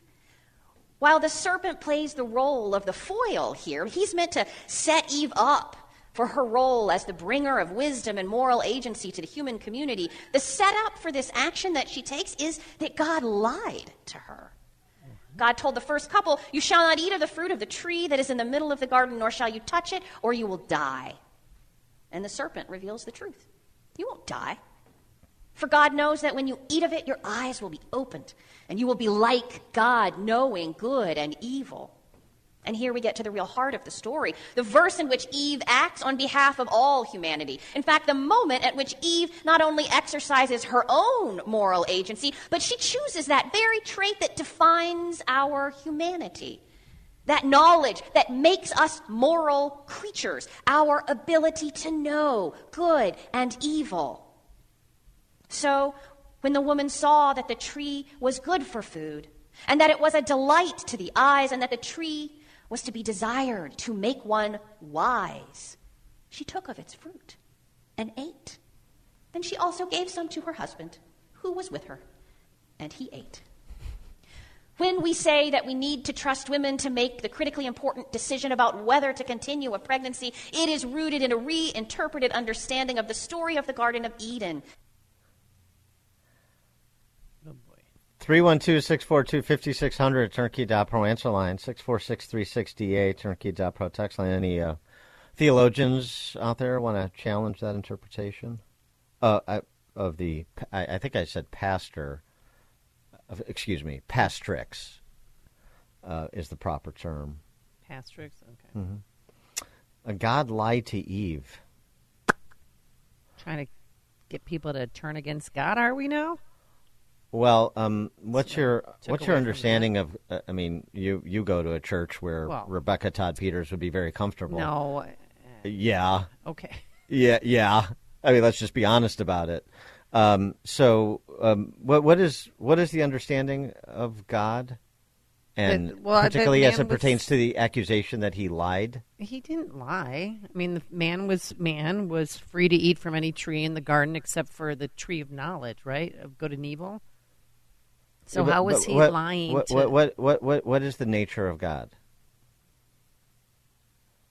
Uh, uh, from a Christian perspective. God is our Savior. God created man and woman. What what it, as it pertains to lying? Well, God doesn't lie. because God is truth. Right. It's not possible. That's sort of a foundational understanding of the faith uh, as I understand it. I mean, I'm no Rebecca Todd Peters. So that's one piece of it. The other piece of it is this whole reinterpretation, all of the blas- uh, blasphemous things that she said, that's the silliness with her with her ridiculous sing-songy voice. Where does it all lead? Abortion. Right. It's all just a setup to rationalize abortion. I'd love to hear her interpretation of Genesis 3:16, but I digress. And if you don't think, I mean, she ba- she all but she not all but she said it at the end. Um, but I mean, uh, just to confirm it, we've got more Rebecca Todd Peters. Oh, That's not her first rodeo, and she's again she's doing this from the pulpit in what is ostensibly a Christian church. I mean, you know, I guess it's uh, no worse than the Sparkle Creed uh, in a house of worship either, but uh, or as well, I should say. This is another sermon that Rebecca Todd Peters gave on uh, the wonders of abortion while wearing a Planned Parenthood stole. They're talking about abortion. Make them stop. Talking about abortion makes many people profoundly uncomfortable. At dinner parties, in polite conversation with friends and family, and too often in church. Despite many people's profound discomfort with abortion, images, messaging, and moralizing about abortion are ubiquitous in our culture talking fetuses, aggressive bumper stickers, and saccharine billboards quoting scripture and invoking God's wrath. Pave our streets and plaster our highways. Politicians stump on the issue, and state legislatures spent the last 50 years working to control, regulate, and ultimately overturn Roe v. Wade. Their success was our failure in the abortion imaginary, all people of faith are against abortion. This imaginary has colonized our minds, traumatizing many people with its toxic theology. Toxic. And shaping a culture of stigma and shame that has silenced millions of women and people who have had abortions, erasing their voices, their stories, and their witness from the public sphere. As a child of God, I can certainly appreciate the lyrical beauty of this text, as well as the descriptions in Jeremiah and Job of their certain knowledge that God was with them in the womb. I too feel that I am known by God in these ways. As a woman who has borne two children, I can affirm that I felt something sacred happening in my gestating body during those pregnancies.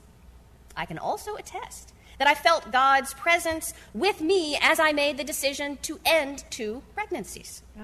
And I felt no guilt, no shame, no sin.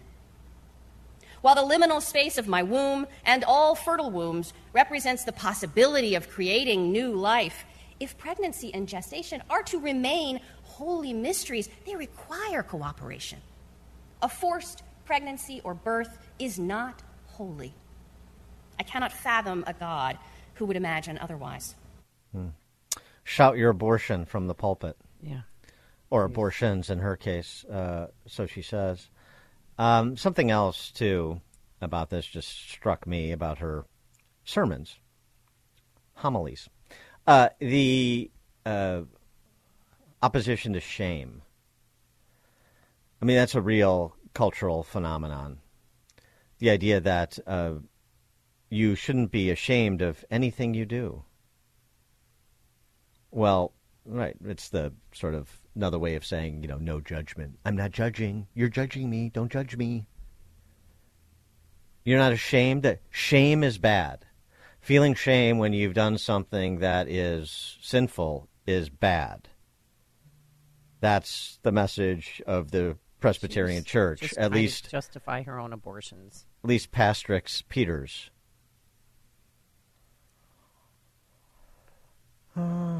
Just trying to justify her abortions. I mean, the cultural disintegration, as we talked about during COVID, we don't talk about it enough, frankly.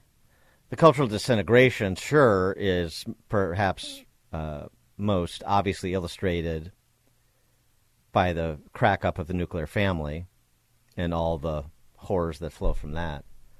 But we don't talk enough about disintegration of cities, disintegration of the law and order, the uh, melting down of houses of worship. And uh, the leadership of those faiths helping to melt it down. We have the same thing going on in the Catholic Church with people like Pope Francis and Cardinal Cupich. Greg and Schaumburg. Talking about Pope Francis, issued yesterday a document um, that calls for a paradigm shift in the Catholic theology that takes widespread engagement with contemporary science, culture, and people's lived experience as an essential starting point. Um, I'll skip the Latin on it, but it's a revise of a document. It's called To Promote Theology.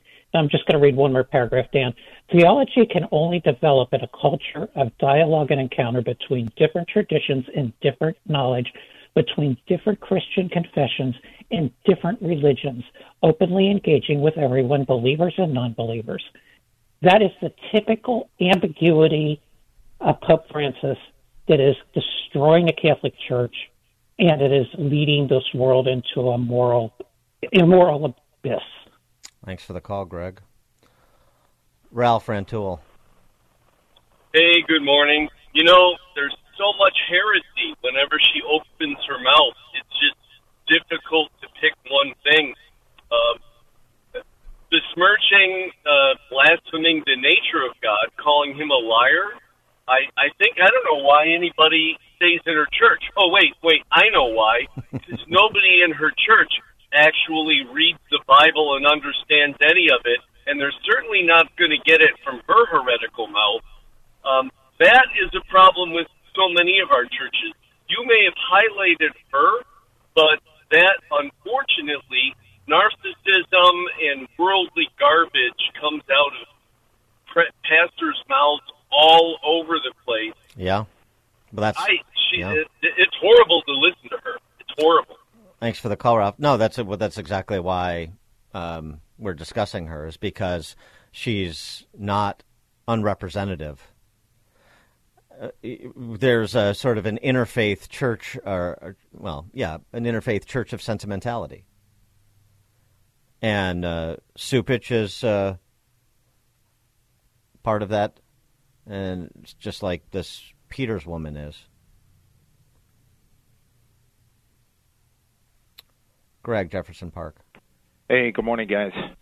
You know, Dan, you mentioned, uh, you know, where does this all lead? I'll tell you where it's going to lead her into the pits of hell. If she believes that, uh, you know, that God's a liar or he lied about this, then you know what? God lies about everything, and uh, therefore there is no God. So why is she doing what she's doing, standing at a pulpit preaching? This woman is out of her gourd, and uh, it does not bode well long term for her or her kids if uh, she continues to teach them the crap that uh, that she's preaching. You guys have. Thanks, Greg. Appreciate it. Uh, Deborah, Arlington Heights. So the problem, as I see it, is, and the last caller kind of touched on it, is when you usurp God and you become your own God, which is what she's doing from the pulpit. She's her own God, and she's usurping God. That's what you got. And this is like, as you said, you know, this is littered throughout modern progressive churches where there's these people that are false prophets, basically. But that is that is her issue. She is her own God, and that's who the people in that congregation are going to listen to every week. Is her, and they're like looking at her apparently as their God too, because of the nonsense she's spewing. Well, thanks for the call, Deborah. In point of fact, they're probably deciding they're their own gods as well, just like she is. To your point, that's what she's saying. Don't be ashamed of anything you do. Um, you know, God's just like you. I mean, yeah. Oh, hey, God's like me. A scumbag. Ah, good to know. All right. Uh, for, should be a little bit more genteel. Fallen, I would say. Yeah, God's fallen too.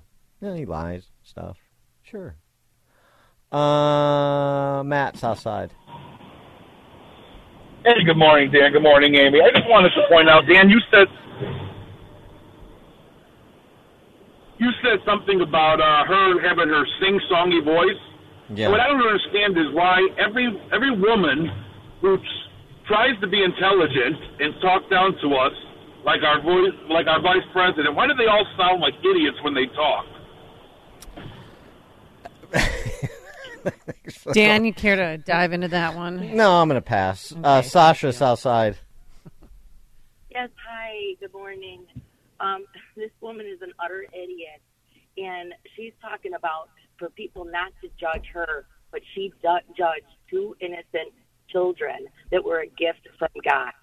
Shame on her. Thanks for the call, Sasha. Oh, shame. No, no. No, no. Oh, no. Oh, no. Heavens. Uh, Will Skokie. Hey, how you doing? Uh, the woman is misquoting scripture. She stated that God said, "Do not eat of it or touch it." That's what Satan. That's what the serpent said, not God. Um, you know, I, I love these preachers. Uh, What did, what did she get in Hebrew class? Did she actually take Hebrew and understand Hebrew? Can she actually read the original? Um, you know, this has been interpreted and read and studied and commented on for centuries, for millennia. Okay, um, and she she knows more than these guys. Right. Thanks. Have a good one. Bye bye. Thanks, thanks for the call, Will. Um, yeah, I mean, it's sort of this. Um, uh, he, uh, he, to me, uh, it goes back to this book, The Liars Club. Mary Karr. I think I've mentioned it before. Oh, yeah, Um, she's an academic. I think at Syracuse. I'm going from memory here, which is fading in my old age. But uh, she talks about her conversion to Christianity in the book, and she basically said, you know, it took me a long time to recognize that uh, just because it's in my head doesn't make it true. Like if I think it, or doesn't make it doesn't make it, it true in the sense of good. Just because I think it doesn't make it so. I've got to bump this up against some sort of moral standard that exists outside of me. But this is what people do: is I'm a good person. So if I think something is right, then I'm a good person. So that must be good. And this is what she's doing, right? Um, so I'm a good person, and I'm a Christian, which you know is part of being a good person because I, you know, believe in the beatitudes and, and being nice to people and helping other people and so on and so forth. So I'm going to bend the word to my views, to what's in between my ears, because I'm a good person. So there's not there can be nothing in the word, which is the truth, that would repudiate me and my decisions because I'm a good person. I do this, I do that, I help people. The idea that there's a moral standard that exists outside of you is, which doesn't seem like a complicated concept, but it's a bridge too far for, I don't know, uh, a significant percentage, if not a majority of the West. Uh, Jordan Antioch. Good morning. Um, so she's so far off base, it's unreal. But uh, you know, she's guilty of what Eve and Adam did. They they weren't supposed to eat from the tree of knowledge, right? Why? Because then we put ourselves in God's place and we have God's knowledge. So therefore, we're not submitting to God. She's she's her own God. That's our original sin. That's the original sin. That's what we're all born into. She should be preaching that and how to get away from that. The other thing is she's a she's a she's a pastor. She she should know full and well what the scripture says about how she's to be judged for false teaching her congregation. She's going to be judged harsher than we are. But here's the here's the more important thing about her is is while she says that she serves the Lord, the same Lord that was in that Garden of Eden, it's not the one that Adam and Eve were talking to and the one that Scripture is written by. It was the other one, the Lord of this this earth. So I hope her congregation busts that up to what she's teaching because they're following her, and she's Thanks for the call, Jordan. We got to run, but um, yeah, send your com- good comments and send them all to the Presbyterian Church, Presbyterian USA. You're listening to Chicago's Morning Answer with Dan Proft and Amy Jacobson on AM 560. The Answer. This is Chicago's Morning Answer with Dan Proft and Amy Jacobson on AM 560. The Answer.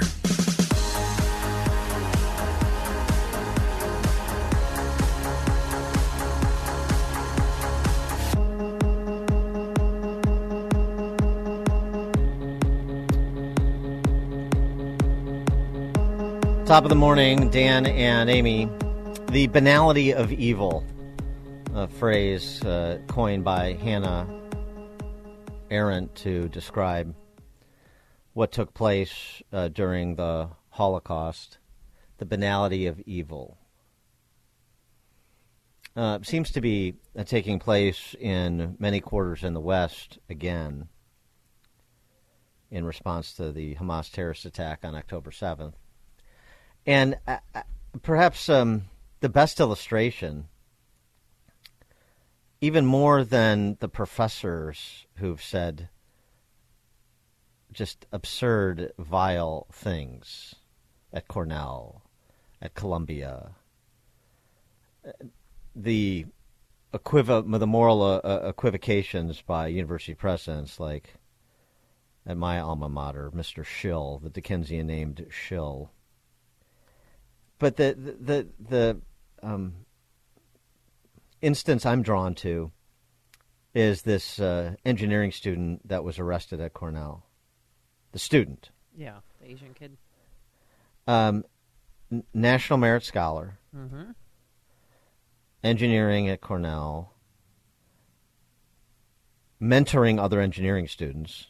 That's how bright this kid apparently is and posting on social media, posting publicly threats to shoot up a, a dining hall that caters uh, predominantly to kosher diets. Yeah.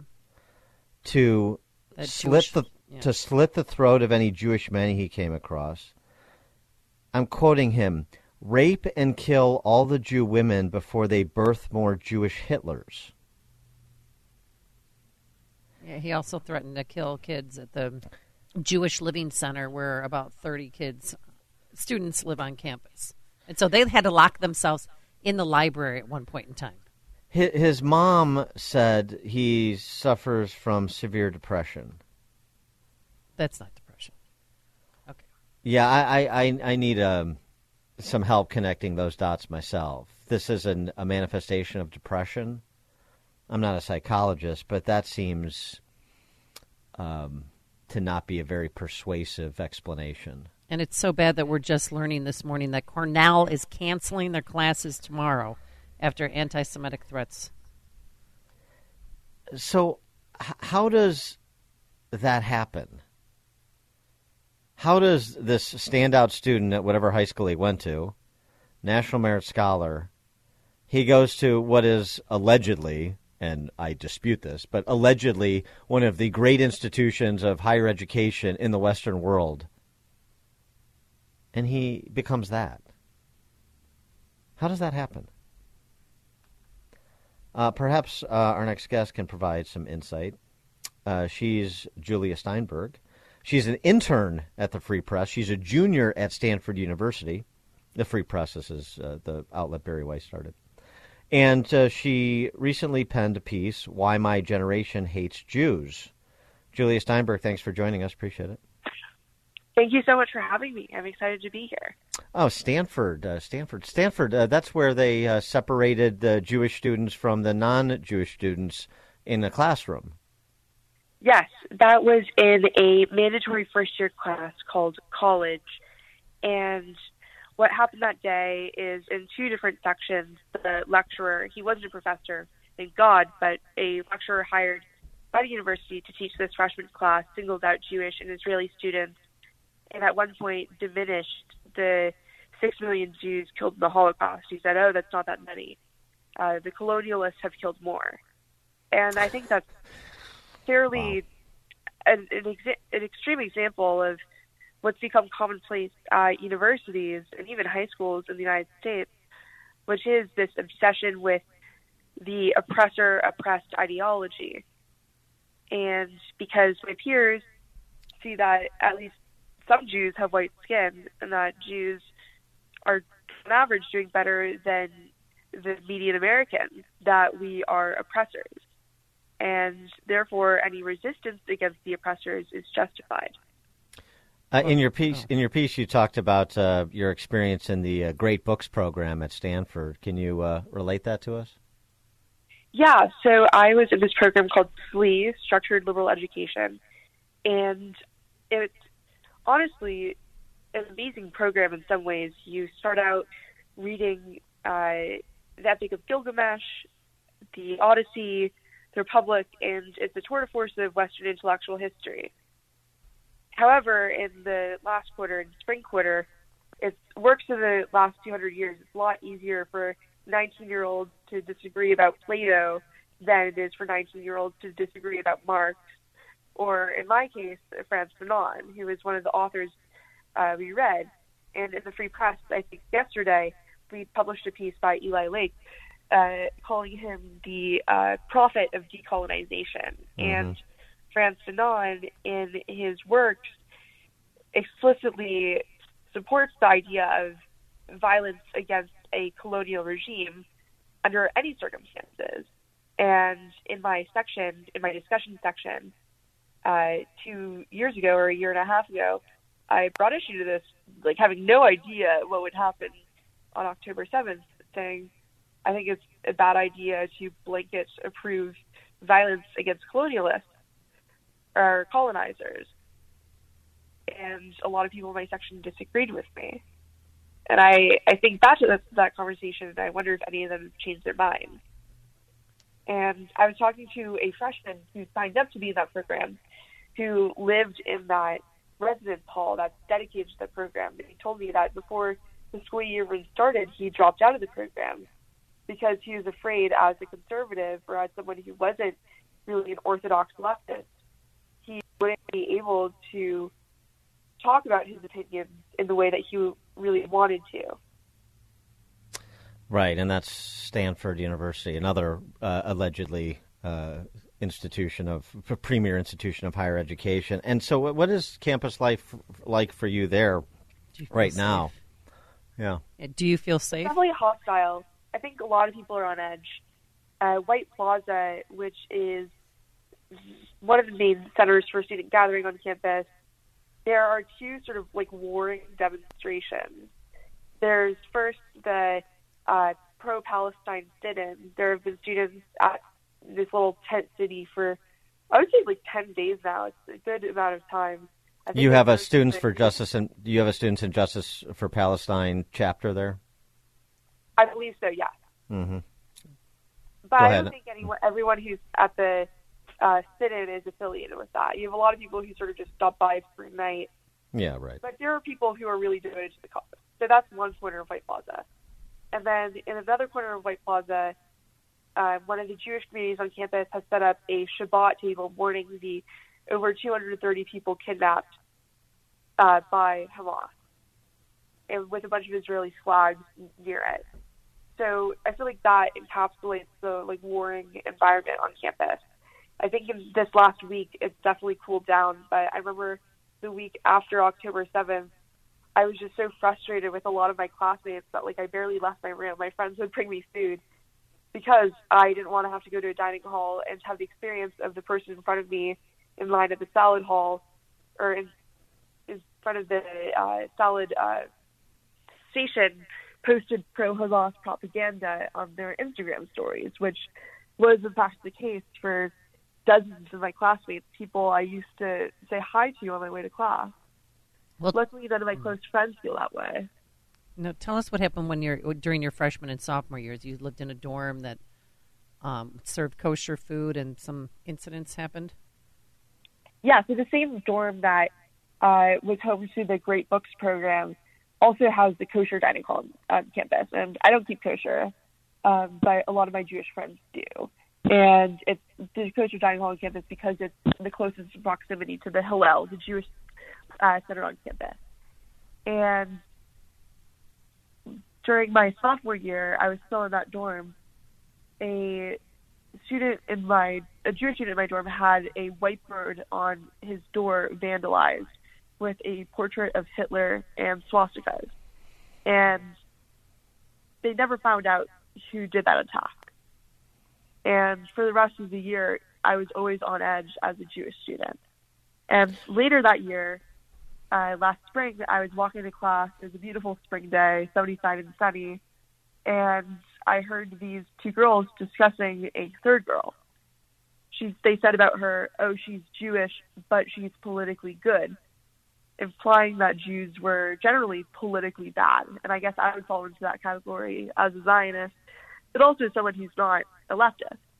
And hearing that just really frustrated me that there's this expectation that Jews had to disavow their homeland to be quote unquote politically good, but there's also this expectation that Jews are an oppressor or Jews are not compatible with this social justice ideology that's so prevalent on college campuses.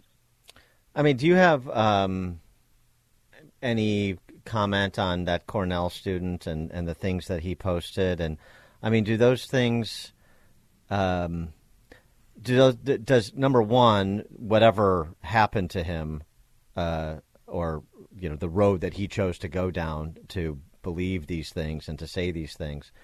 Um, any insight on that? Do you see any sort of essentially radicalization uh, instances? Uh, number one, and then number two. I mean, uh, do you hear, see comments like the comments he made, or uh, you know, comments adjacent to the kind of comments he made uh, on, at Stanford? What uh, the student did, uh, Patrick Dai, was absolutely disgusting, and I'm glad that he's apprehended. And I have Jewish friends at Cornell, and I can't imagine how afraid they felt for these past few days. I thankfully haven't seen anything really remotely like that at Stanford. And I think that, as we saw after over 30 student groups at Harvard signed a statement sort of blaming Israel on the massacres that happened and implicitly condoning Hamas. And all once the letter was publicized, many of these student groups disavowed themselves from this. I think it's a PR game for a lot of Stanford students. Even if they may harbor these thoughts, they're smart enough to know that their future employers are not going to hire them. How, how did like how did the school? Um, how has the school responded? The, the administration, uh, professors, how are they responding? How did they respond to the professor who separated uh, Jewish students from non-Jewish students and said, uh, as you said, that um, you know six million Jews killed in the Holocaust wasn't that that big a deal? Yeah. So with that lecturer, he has been suspended. He's not teaching for the rest of the quarter.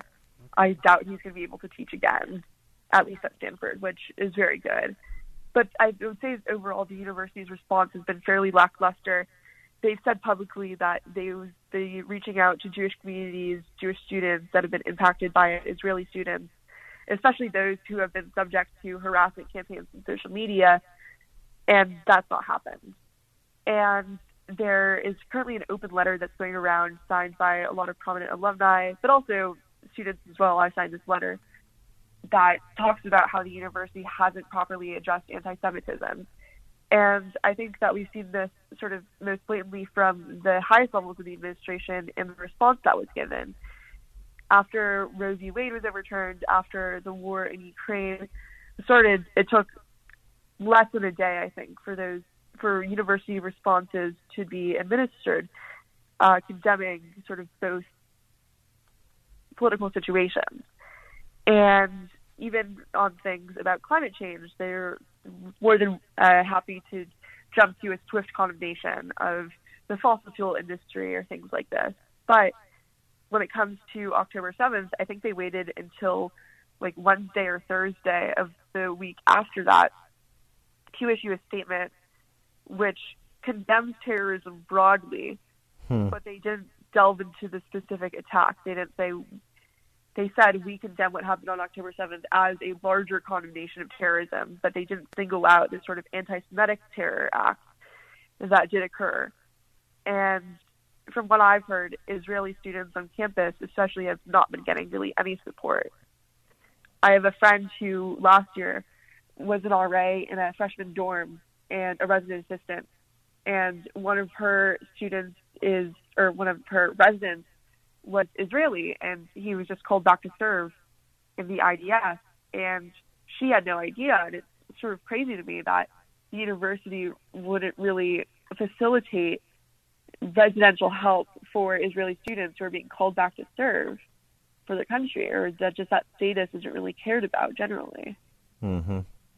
Julia Steinberg is an intern at the Free Press. She's also a junior at Stanford. Uh, her piece at the Free Press, Why My Generation Hates Jews. You want to give that a read. Julia Steinberg, thanks so much for joining us, and uh, good luck at school and uh, in your burgeoning journalism uh, career, commentating career.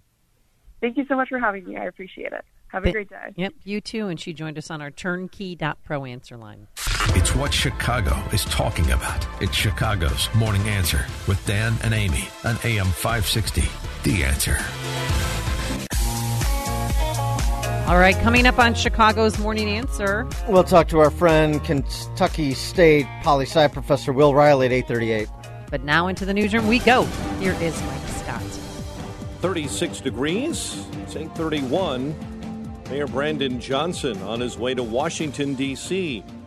At the White House, he'll ask for more federal assistance with the growing migrant crisis in Chicago. As we've had multiple conversations over the course of my short five months in office, and we're going to push the federal government just like we're going to push the state of Illinois to do its part. Look, Chicago is leaning in.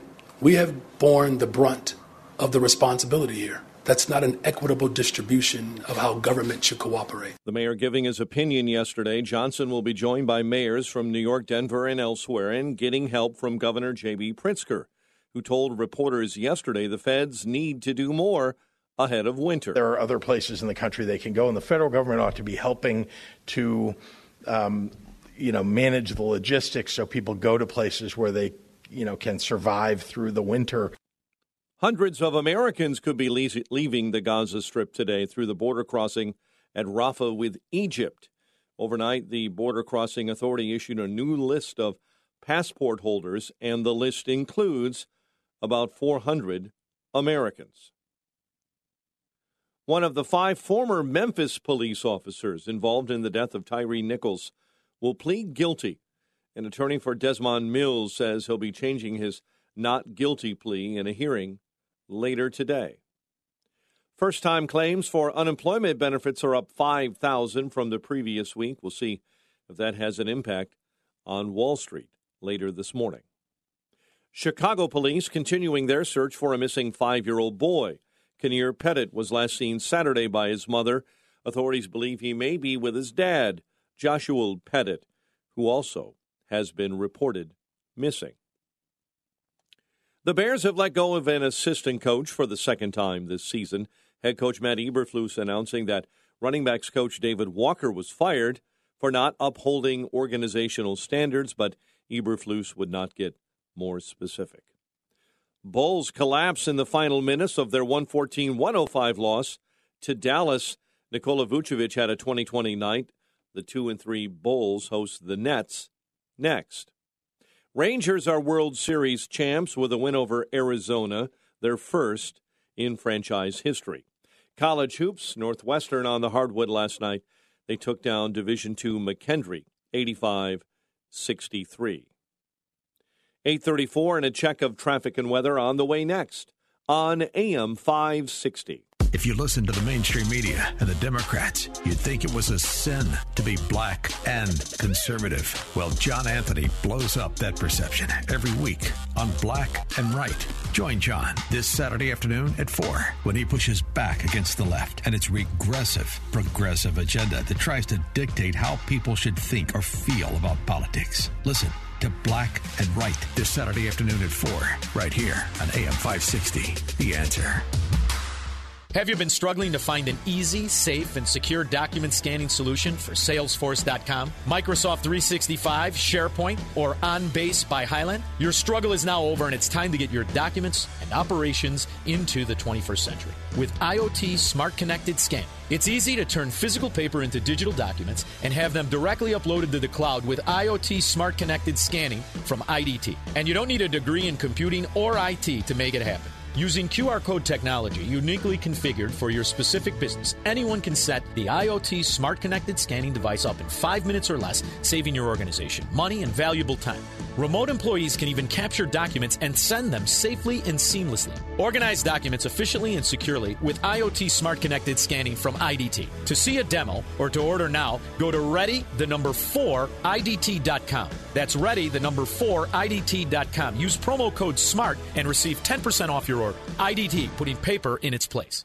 Right now is a really good time to get your student loans under control. There are so many people that we talk to every day who tell us that they just feel so much anxiety and overwhelmed by their student loans. But once they pick up that phone and call us, and we're able to give them a plan and a strategy that may lower their payment by hundreds of dollars, sometimes thousands of dollars, and may actually get their loans forgiven. The point is just to give people some clarity and control over their situation so that they know that whatever the payment is, whatever the plan is, there actually is a plan and that plan is going to save them the most amount of money. I'm Ray Kaplan, and I can help you get debt free, stress free. Give us a call at 312 294 8989 or visit us at financialrelief.com.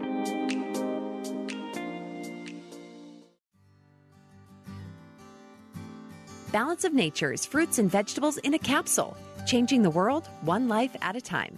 My name is Ruthie. I love helping people. There's so many people that are down. Sometimes all it takes is a piece of pie to make the sunshine come in their life again.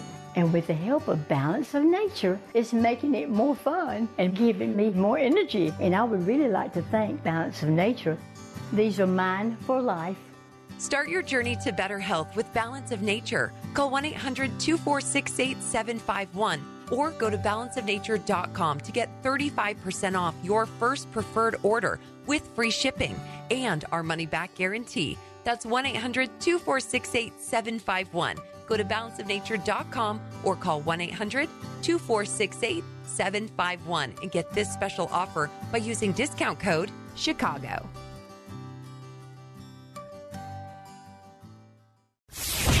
This hourly segment is brought to you by Papa Nicholas Coffee. Papa Nicholas Coffee, a family tradition since 1897. Online at papanicholas.com. 837. Let's get an update on the roads, a service of Staples stores. Staples holiday deals mean amazing savings for the holiday season. Save 50% on custom holiday cards and invites, as well as custom photo gifts. Offer ends 1216. Visit staples.com slash print for more details and have yourself a merry little holiday. Inbound Kennedy right now is running at an hour and 40 minutes from O'Hare into the Burns Circle interchange. The Kennedy outbound back out to the big airport in 40. The Ike is uh, right now at an hour from uh, Mannheim into the old post office. Big delays between 25th and Ashland. The Stevenson brake lights, First Avenue to Cicero, 57 into DuSable Lakeshore Drive. Lakeshore Drive, tough in the roadwork zone northbound between Hayes and 57th as usual. Jane Addams accident, left lane block, eastbound I 90 between Elmhurst Road and Lee. Chicago's morning answer with Dan and Amy continues next. Partly sunny in your forecast. It will be warmer this afternoon and a high of 54. 36 right now at O'Hare. Next news at 9. Chicago's morning answer continues next on AM 560. The answer. Now, from the Signature Bank Studios.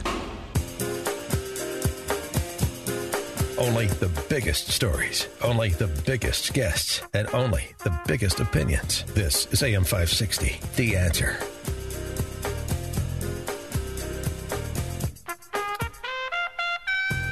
Top of the morning, Dan and Amy. Uh, this Jewish gentleman named uh, Yakov Langer taking a page out of Penn and Teller's book.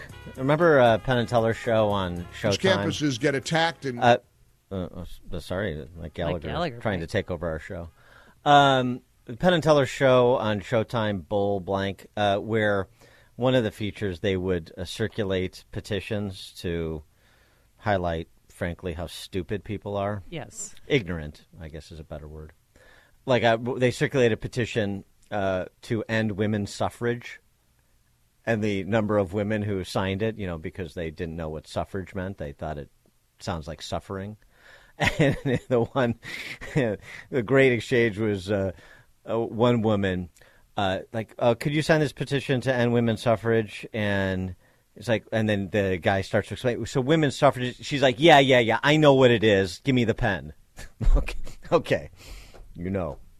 Uh, so um, this uh, this Jewish gentleman, I mentioned Yakov Langer, taking a page out of that book, circulating a petition to uh, get people to sign on the dotted line to support Hamas in its effort to free Palestine. Take a listen. Doing a, a quick petition to help Hamas free Palestine. Uh, you're all in? All right. Oh yeah, you're in? Easily. I just have to read terms and conditions just so you know you know what you're signing. Okay. By supporting Hamas freeing Palestine, you agree to the following. You agree that every Jew, Christian, and non-Muslim in the world must be slaughtered. I don't know about that one. You endorse making homosexuality punishable by jail or death. Oh no, no, I don't. You don't agree with that? You believe Iran should use Palestinians as puppets to spread radical jihad and destroy the West?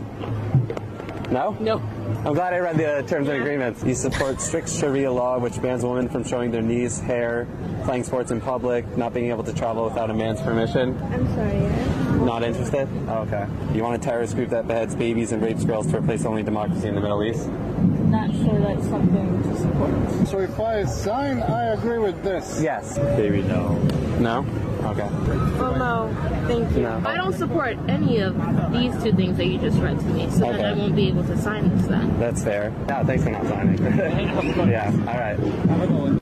Yeah, you got to read the terms and conditions, Right. Uh, which are which are you know uh, statements that are part of Hamas's coda. That's what he was reading, Right, and the all these of the last one. LGBTQ plus pro-Palestinian, you know, they're out there with the with the regular group. Uh, Do they know? Do they have any clue what they do to people who are gay or lesbian or transitioning? You know, the the, so the question says- becomes in part, um, yes, uh, we can easily establish how little people know uh, uh, in these moments, but um, that doesn't make them not dangerous.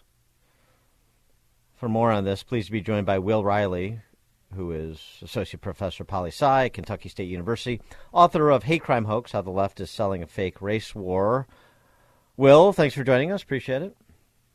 Always, uh, always good to be on the line with you guys. Yeah, good to have you. So, um, was Black Lives Matter uh, popular? I mean, you're you're Kentucky State historic, historically black uh, college. Uh, was Black Lives Matter popular on campus? I think in the kind of the genuine peaceful protest sense, yeah. I mean, people had BLM T-shirts and that kind of thing. Um, Kentucky State is, you know, an HBCU and a land grant university in the South, and our largest majors are actually things like criminal justice and nursing. So, I mean, there, was never, um, you know, a huge radical movement. No buildings got burned down or anything. But I mean, yeah, I suppose. And again, you get into that question of what does something mean as versus what do people think it does. Everyone opposes actual police brutality, but I don't. I don't think too many people went to the actual BLM website and saw things like "take the black man out of the house." Yeah, right. Uh, they, well, this is sort of the the point is like what they actually know or what they what they would say in response to the statements that have been made from BLM chapters around the country. I didn't know they had any money left. Uh, the resistance must not be condemned, but understood as a desperate act of self defense. That was in L.A. That was uh, BLM in in L.A. Um, after the October seventh terrorist attack. As a radical black organization, clear parallel. We see clear parallels between black and Palestinian people. Uh, of course, BLM in Chicago tweeted that image of the Hamas paraglider with the Palestinian flag. with the caption "I stand with Palestine." This is um, recounted in Jason Riley's piece in the Wall Street Journal, in which he says that no one be, should be surprised that BLM is standing with Hamas. Um, and so uh, I, am not surprised either. But do you think that that leads any uh, reconsideration of support for BLM uh, in in uh, in this context? I would say that BLM is no longer cool among students, and I think among most adult taxpayers. I mean, by now everyone knows what went on and assumes that a lot of the organization, if you think about Shaun King or Patrisse Cullors or Colin Kaepernick, was just financial fraud, frankly. Um, the thing with BLM is that there always was an element of this kind of thing. Like, w- most people who are laymen who don't consult in politics, so on, when they think about Black Lives Matter, would think of it as an organization against police brutality or maybe street crime, although they very rarely uttered the words black on black. But if you actually, as I did for my book Taboo, check out the Black Lives Matter website and talk to their leadership and this kind of thing, you'll find something very different. I mean, Black Lives Matter was established by three radical gay women, and most of their focus throughout the campaign was on black queer rights was how it would often be phrased, uh, dismantling the nuclear family. Most of the money raised by Black Lives Matter, when Spiked magazine looked at this, I was one of the writers on the piece, was actually given to groups like the Transgender Project. I mean, none of this had much of anything to do with, you know, let's buy body cameras for the cops. And now, I mean, yeah, one of the one of the core principles of the movement was always solidarity with Palestine. I'm, I'm not making that up. That's again one of like ten things yes, on the right. No, we played it too. Yeah. Right. Yeah, yeah, yeah, but, but Yeah, so I mean, but but so- but this Yeah, is the- this is my point. This is my point is what people don't know about Black Lives Matter, what people don't know about Hamas. But it doesn't. Your ignorance doesn't absolve you. We we focus so much on the, the, the groups, you know, the actors in the in the group, like this, uh, you know, ghastly uh, Hamad mouthpiece who has just said recently, uh, basically October seventh, again and again and again until Israel is no more. I mean, just in case there was any recriminations, there's none. They're not even attempting recriminations, but it's still prop. They they still get propaganda on their behalf from university professors and university students and the DC Press Corps and the other cultural mavens, so many of the other cultural mavens in, the, in this country. And I just feel, I mean, I, we were talking a little bit earlier in the show about uh, Hannah Arendt's uh, description of the banality of evil. I, I think, you know, as much as we focus on people with names and titles, there needs to be a little bit more direct, uh, uh, direct con- confrontation with the hoi polloi, because as uh, my, as I said, my, I don't, your ignorance doesn't absolve you, and it's dangerous, actually. Yeah, I mean, well, that, this is the idea in political science of the useful idiot, right? Like the the majority of movements are made up of maybe five or six percent passionate resistance fighters. That's actually an old rule for guerrilla warfare. How many people Right. you need to take over a population, and the rest are just people that sort of like the idea that that like the flag. Even when you think of the Symbionese Liberation Army or even the the Libertarian Rattlesnake flag, they're just going along. They don't they don't know everything the movement adheres to or supports. And one, I, I guess I would agree. Yeah, we should we should punish those people more. Like if the movement you're backing actually wants to dismantle black families or wants to kill and rape Jewish women, if you just say things like resistance is great, when someone points out what you've been supporting, yeah, you need to be very aware of that, very apologetic about that, so on down the line. Um, I, I think another deeper point here, though, is that when actual leftist radicals say what they think, just as with neo Nazis and all that, we should believe them. Mm-hmm.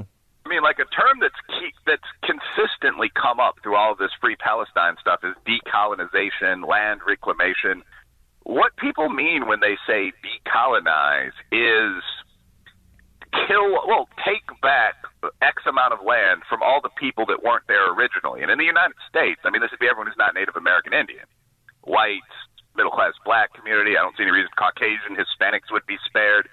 So a lot of these things that we've gotten used to hearing Asians kind of conventionally are crazy radical ideas. And people need to start recognizing that. Like that's this is stuff that's as extreme as anything on the furthest reaches of the right. But we've spent the past couple of decades just mainstreaming it on college campuses. Complete clowns like Ibram Kendi will say, well, we need a department of anti-racism that can wreck any business at will. And people will just nod along and sort of think of this almost in mascot terms. Like, he doesn't mean that. When you see people waving Hamas flags, it might be a good time to recognize no, no, they meant all that stuff. They really don't like Jews by this point on the campus. Right. When you have yeah, when you have people saying, I mean, uh, right, they, they are explicitly saying kill, and and the response is they don't mean that. I, you wrote a piece on Thomas Sowell, um, uh, who was the the person you uh, most want to meet. Um, I, I and I, I agree with you. I'm in the same camp. Uh, but I, I, just go back. I keep going back to this uh, Thomas Sowell interview with Peter Robinson uh, uh, on the occasion of promoting his latest book, Social Justice Fallacies, where he was asked straight away if uh, the social justice warriors, sort of writ large, got everything they wanted, what would be happening in America. And Thomas Sowell said succinctly, "We'd be killing each other," and um, and and I think it's closer than the threat is closer than people appreciate? Yeah, I mean, I think that throughout the past 150 years, we I don't know how close it is in America, but I mean, throughout the past 150 years, we've seen a lot of violent left-wing revolutions and a few violent right-wing revolutions as well. They were almost all pretty unexpected. They almost all took place within a span of about 10 years. You know, the Great Leap Forward, the Cultural Revolution, the Nazis, who are the National Socialist Party, as the saying goes, so on down the line. Um, yeah, I don't think that's going to happen here, but the it's important to realize that the major ideas on the far left are worse than the major ideas on the most extreme right. Like the actual idea of decolonization would involve killing really large numbers of people. Like getting to total equity, which means equal representation of every ethnic group and both sexes across everything, like that would require taking tens of trillions of dollars in wealth from different people, from the rich, from white, so on down the line. So actually trying that stuff, reparations, very possibly could provoke a war. Like how, I mean, would, how would Mexican Americans react to some of that? So I think as regular taxpayers, we have to look at this and not just smile and say, "Oh, those college kids again." You have to think, no, these are pretty serious ideas. Like these organizations issuing these pro-Hamas statements are at Harvard. It's the 34 leading student organizations at Harvard. What's going to happen when they get out of Harvard? What do Harvard grads usually end up doing? Yeah, I mean Julius Malema. We've talked about him on the show show before. I mean, he's leading a stadium full of people in South Africa, Marxist Party head in South Africa, uh, chanting "Kill the whitey, kill the farmer." Julius Malema would be welcomed, paid to speak at uh, every Ivy League school, at Northwestern, at Stanford, every elite school, just about if he wanted to. Yeah, I mean the the song "Kill the Boer, Kill the Farmer." It's almost catchy, actually. But yeah, I mean, so the South African uh, Radical Party, their song is an old song from South Africa's race wars called "Kill the Boer," and it means exactly what you think it does. It means kill the white guy with a gun on the other side of the battlements. Um, and it's been adopted as a party song. And the reason that you're mentioning this, and the reason this is notable, is that people keep saying this doesn't matter. Like it's some kind of edgy black metaphor that people aren't getting. Like what kill the Boer actually means is resistance against a white dominated state. And it's like, well, no, no, the black guys won the war. Like they're in charge. It's been a black country, black led country for 25 years. No, they're just saying kill the white people. So I think that there's a lot of this kind of intentional delusion. When, when you listen to mainstream liberals talking about the left and you hear these crazy comments like, no, Hamas wouldn't rape anyone. Like, I do think there's a lot of intentional, necessary delusion. Like it's important that we believe this. Otherwise, we might recognize who our allies are. And yeah. we've seen this stateside, not just to mock the the South Africans. I mean, the Sydney University rally in support of Palestine. The chant was "Gas the Jews." Right. So I mean, like you, you could hear it with like an upper class Aussie accent fifty times, and it was this was not a majority Arab rally in Australia. This was white, some black. I mean, they were just chanting "Gas the Jews." It was unbelievable to watch. But when when fifty thousand people say "Gas the Jews" or "Kill the whites" or "Hang the blacks" or whatever, it's a good idea to assume, oh, they mean what they're saying, and to pay some attention to that as opposed to focusing on grandmothers who walked around outside the Capitol on January sixth or you know any of the other things, the eco terrorists, the stuff that we're being told are the threats to our society, I suspect, are less dangerous than the gas the Jews crowd of 50,000. Yeah, I'd stipulate to that. Will Reilly, Associate Professor of Poli Sci at Kentucky State University, author of Hate Crime Hoax How the Left is Selling a Fake Race War, as well as Taboo, he just mentioned. Will, thanks as always. Appreciate it. Glad to be on. Thank you. And he joined us on our turnkey.pro answer line. Connect with Dan and Amy using the AM560 mobile app. Download it today at 560theanswer.com slash mobile. Thanks for listening to Chicago's Morning Answer podcast sponsored by Signature Bank. Signature Bank takes pride in helping customers grow their business and provide unmatched banking expertise, custom financial solutions, and the industry's best technology. So whether you're a business looking for a deposit relationship or needs a ready source of financing, Signature Bank is the right bank for you. Call today at 773-467-5600 to hear how Signature Bank can help your business grow and thrive. Member FDIC, Equal Housing Lender.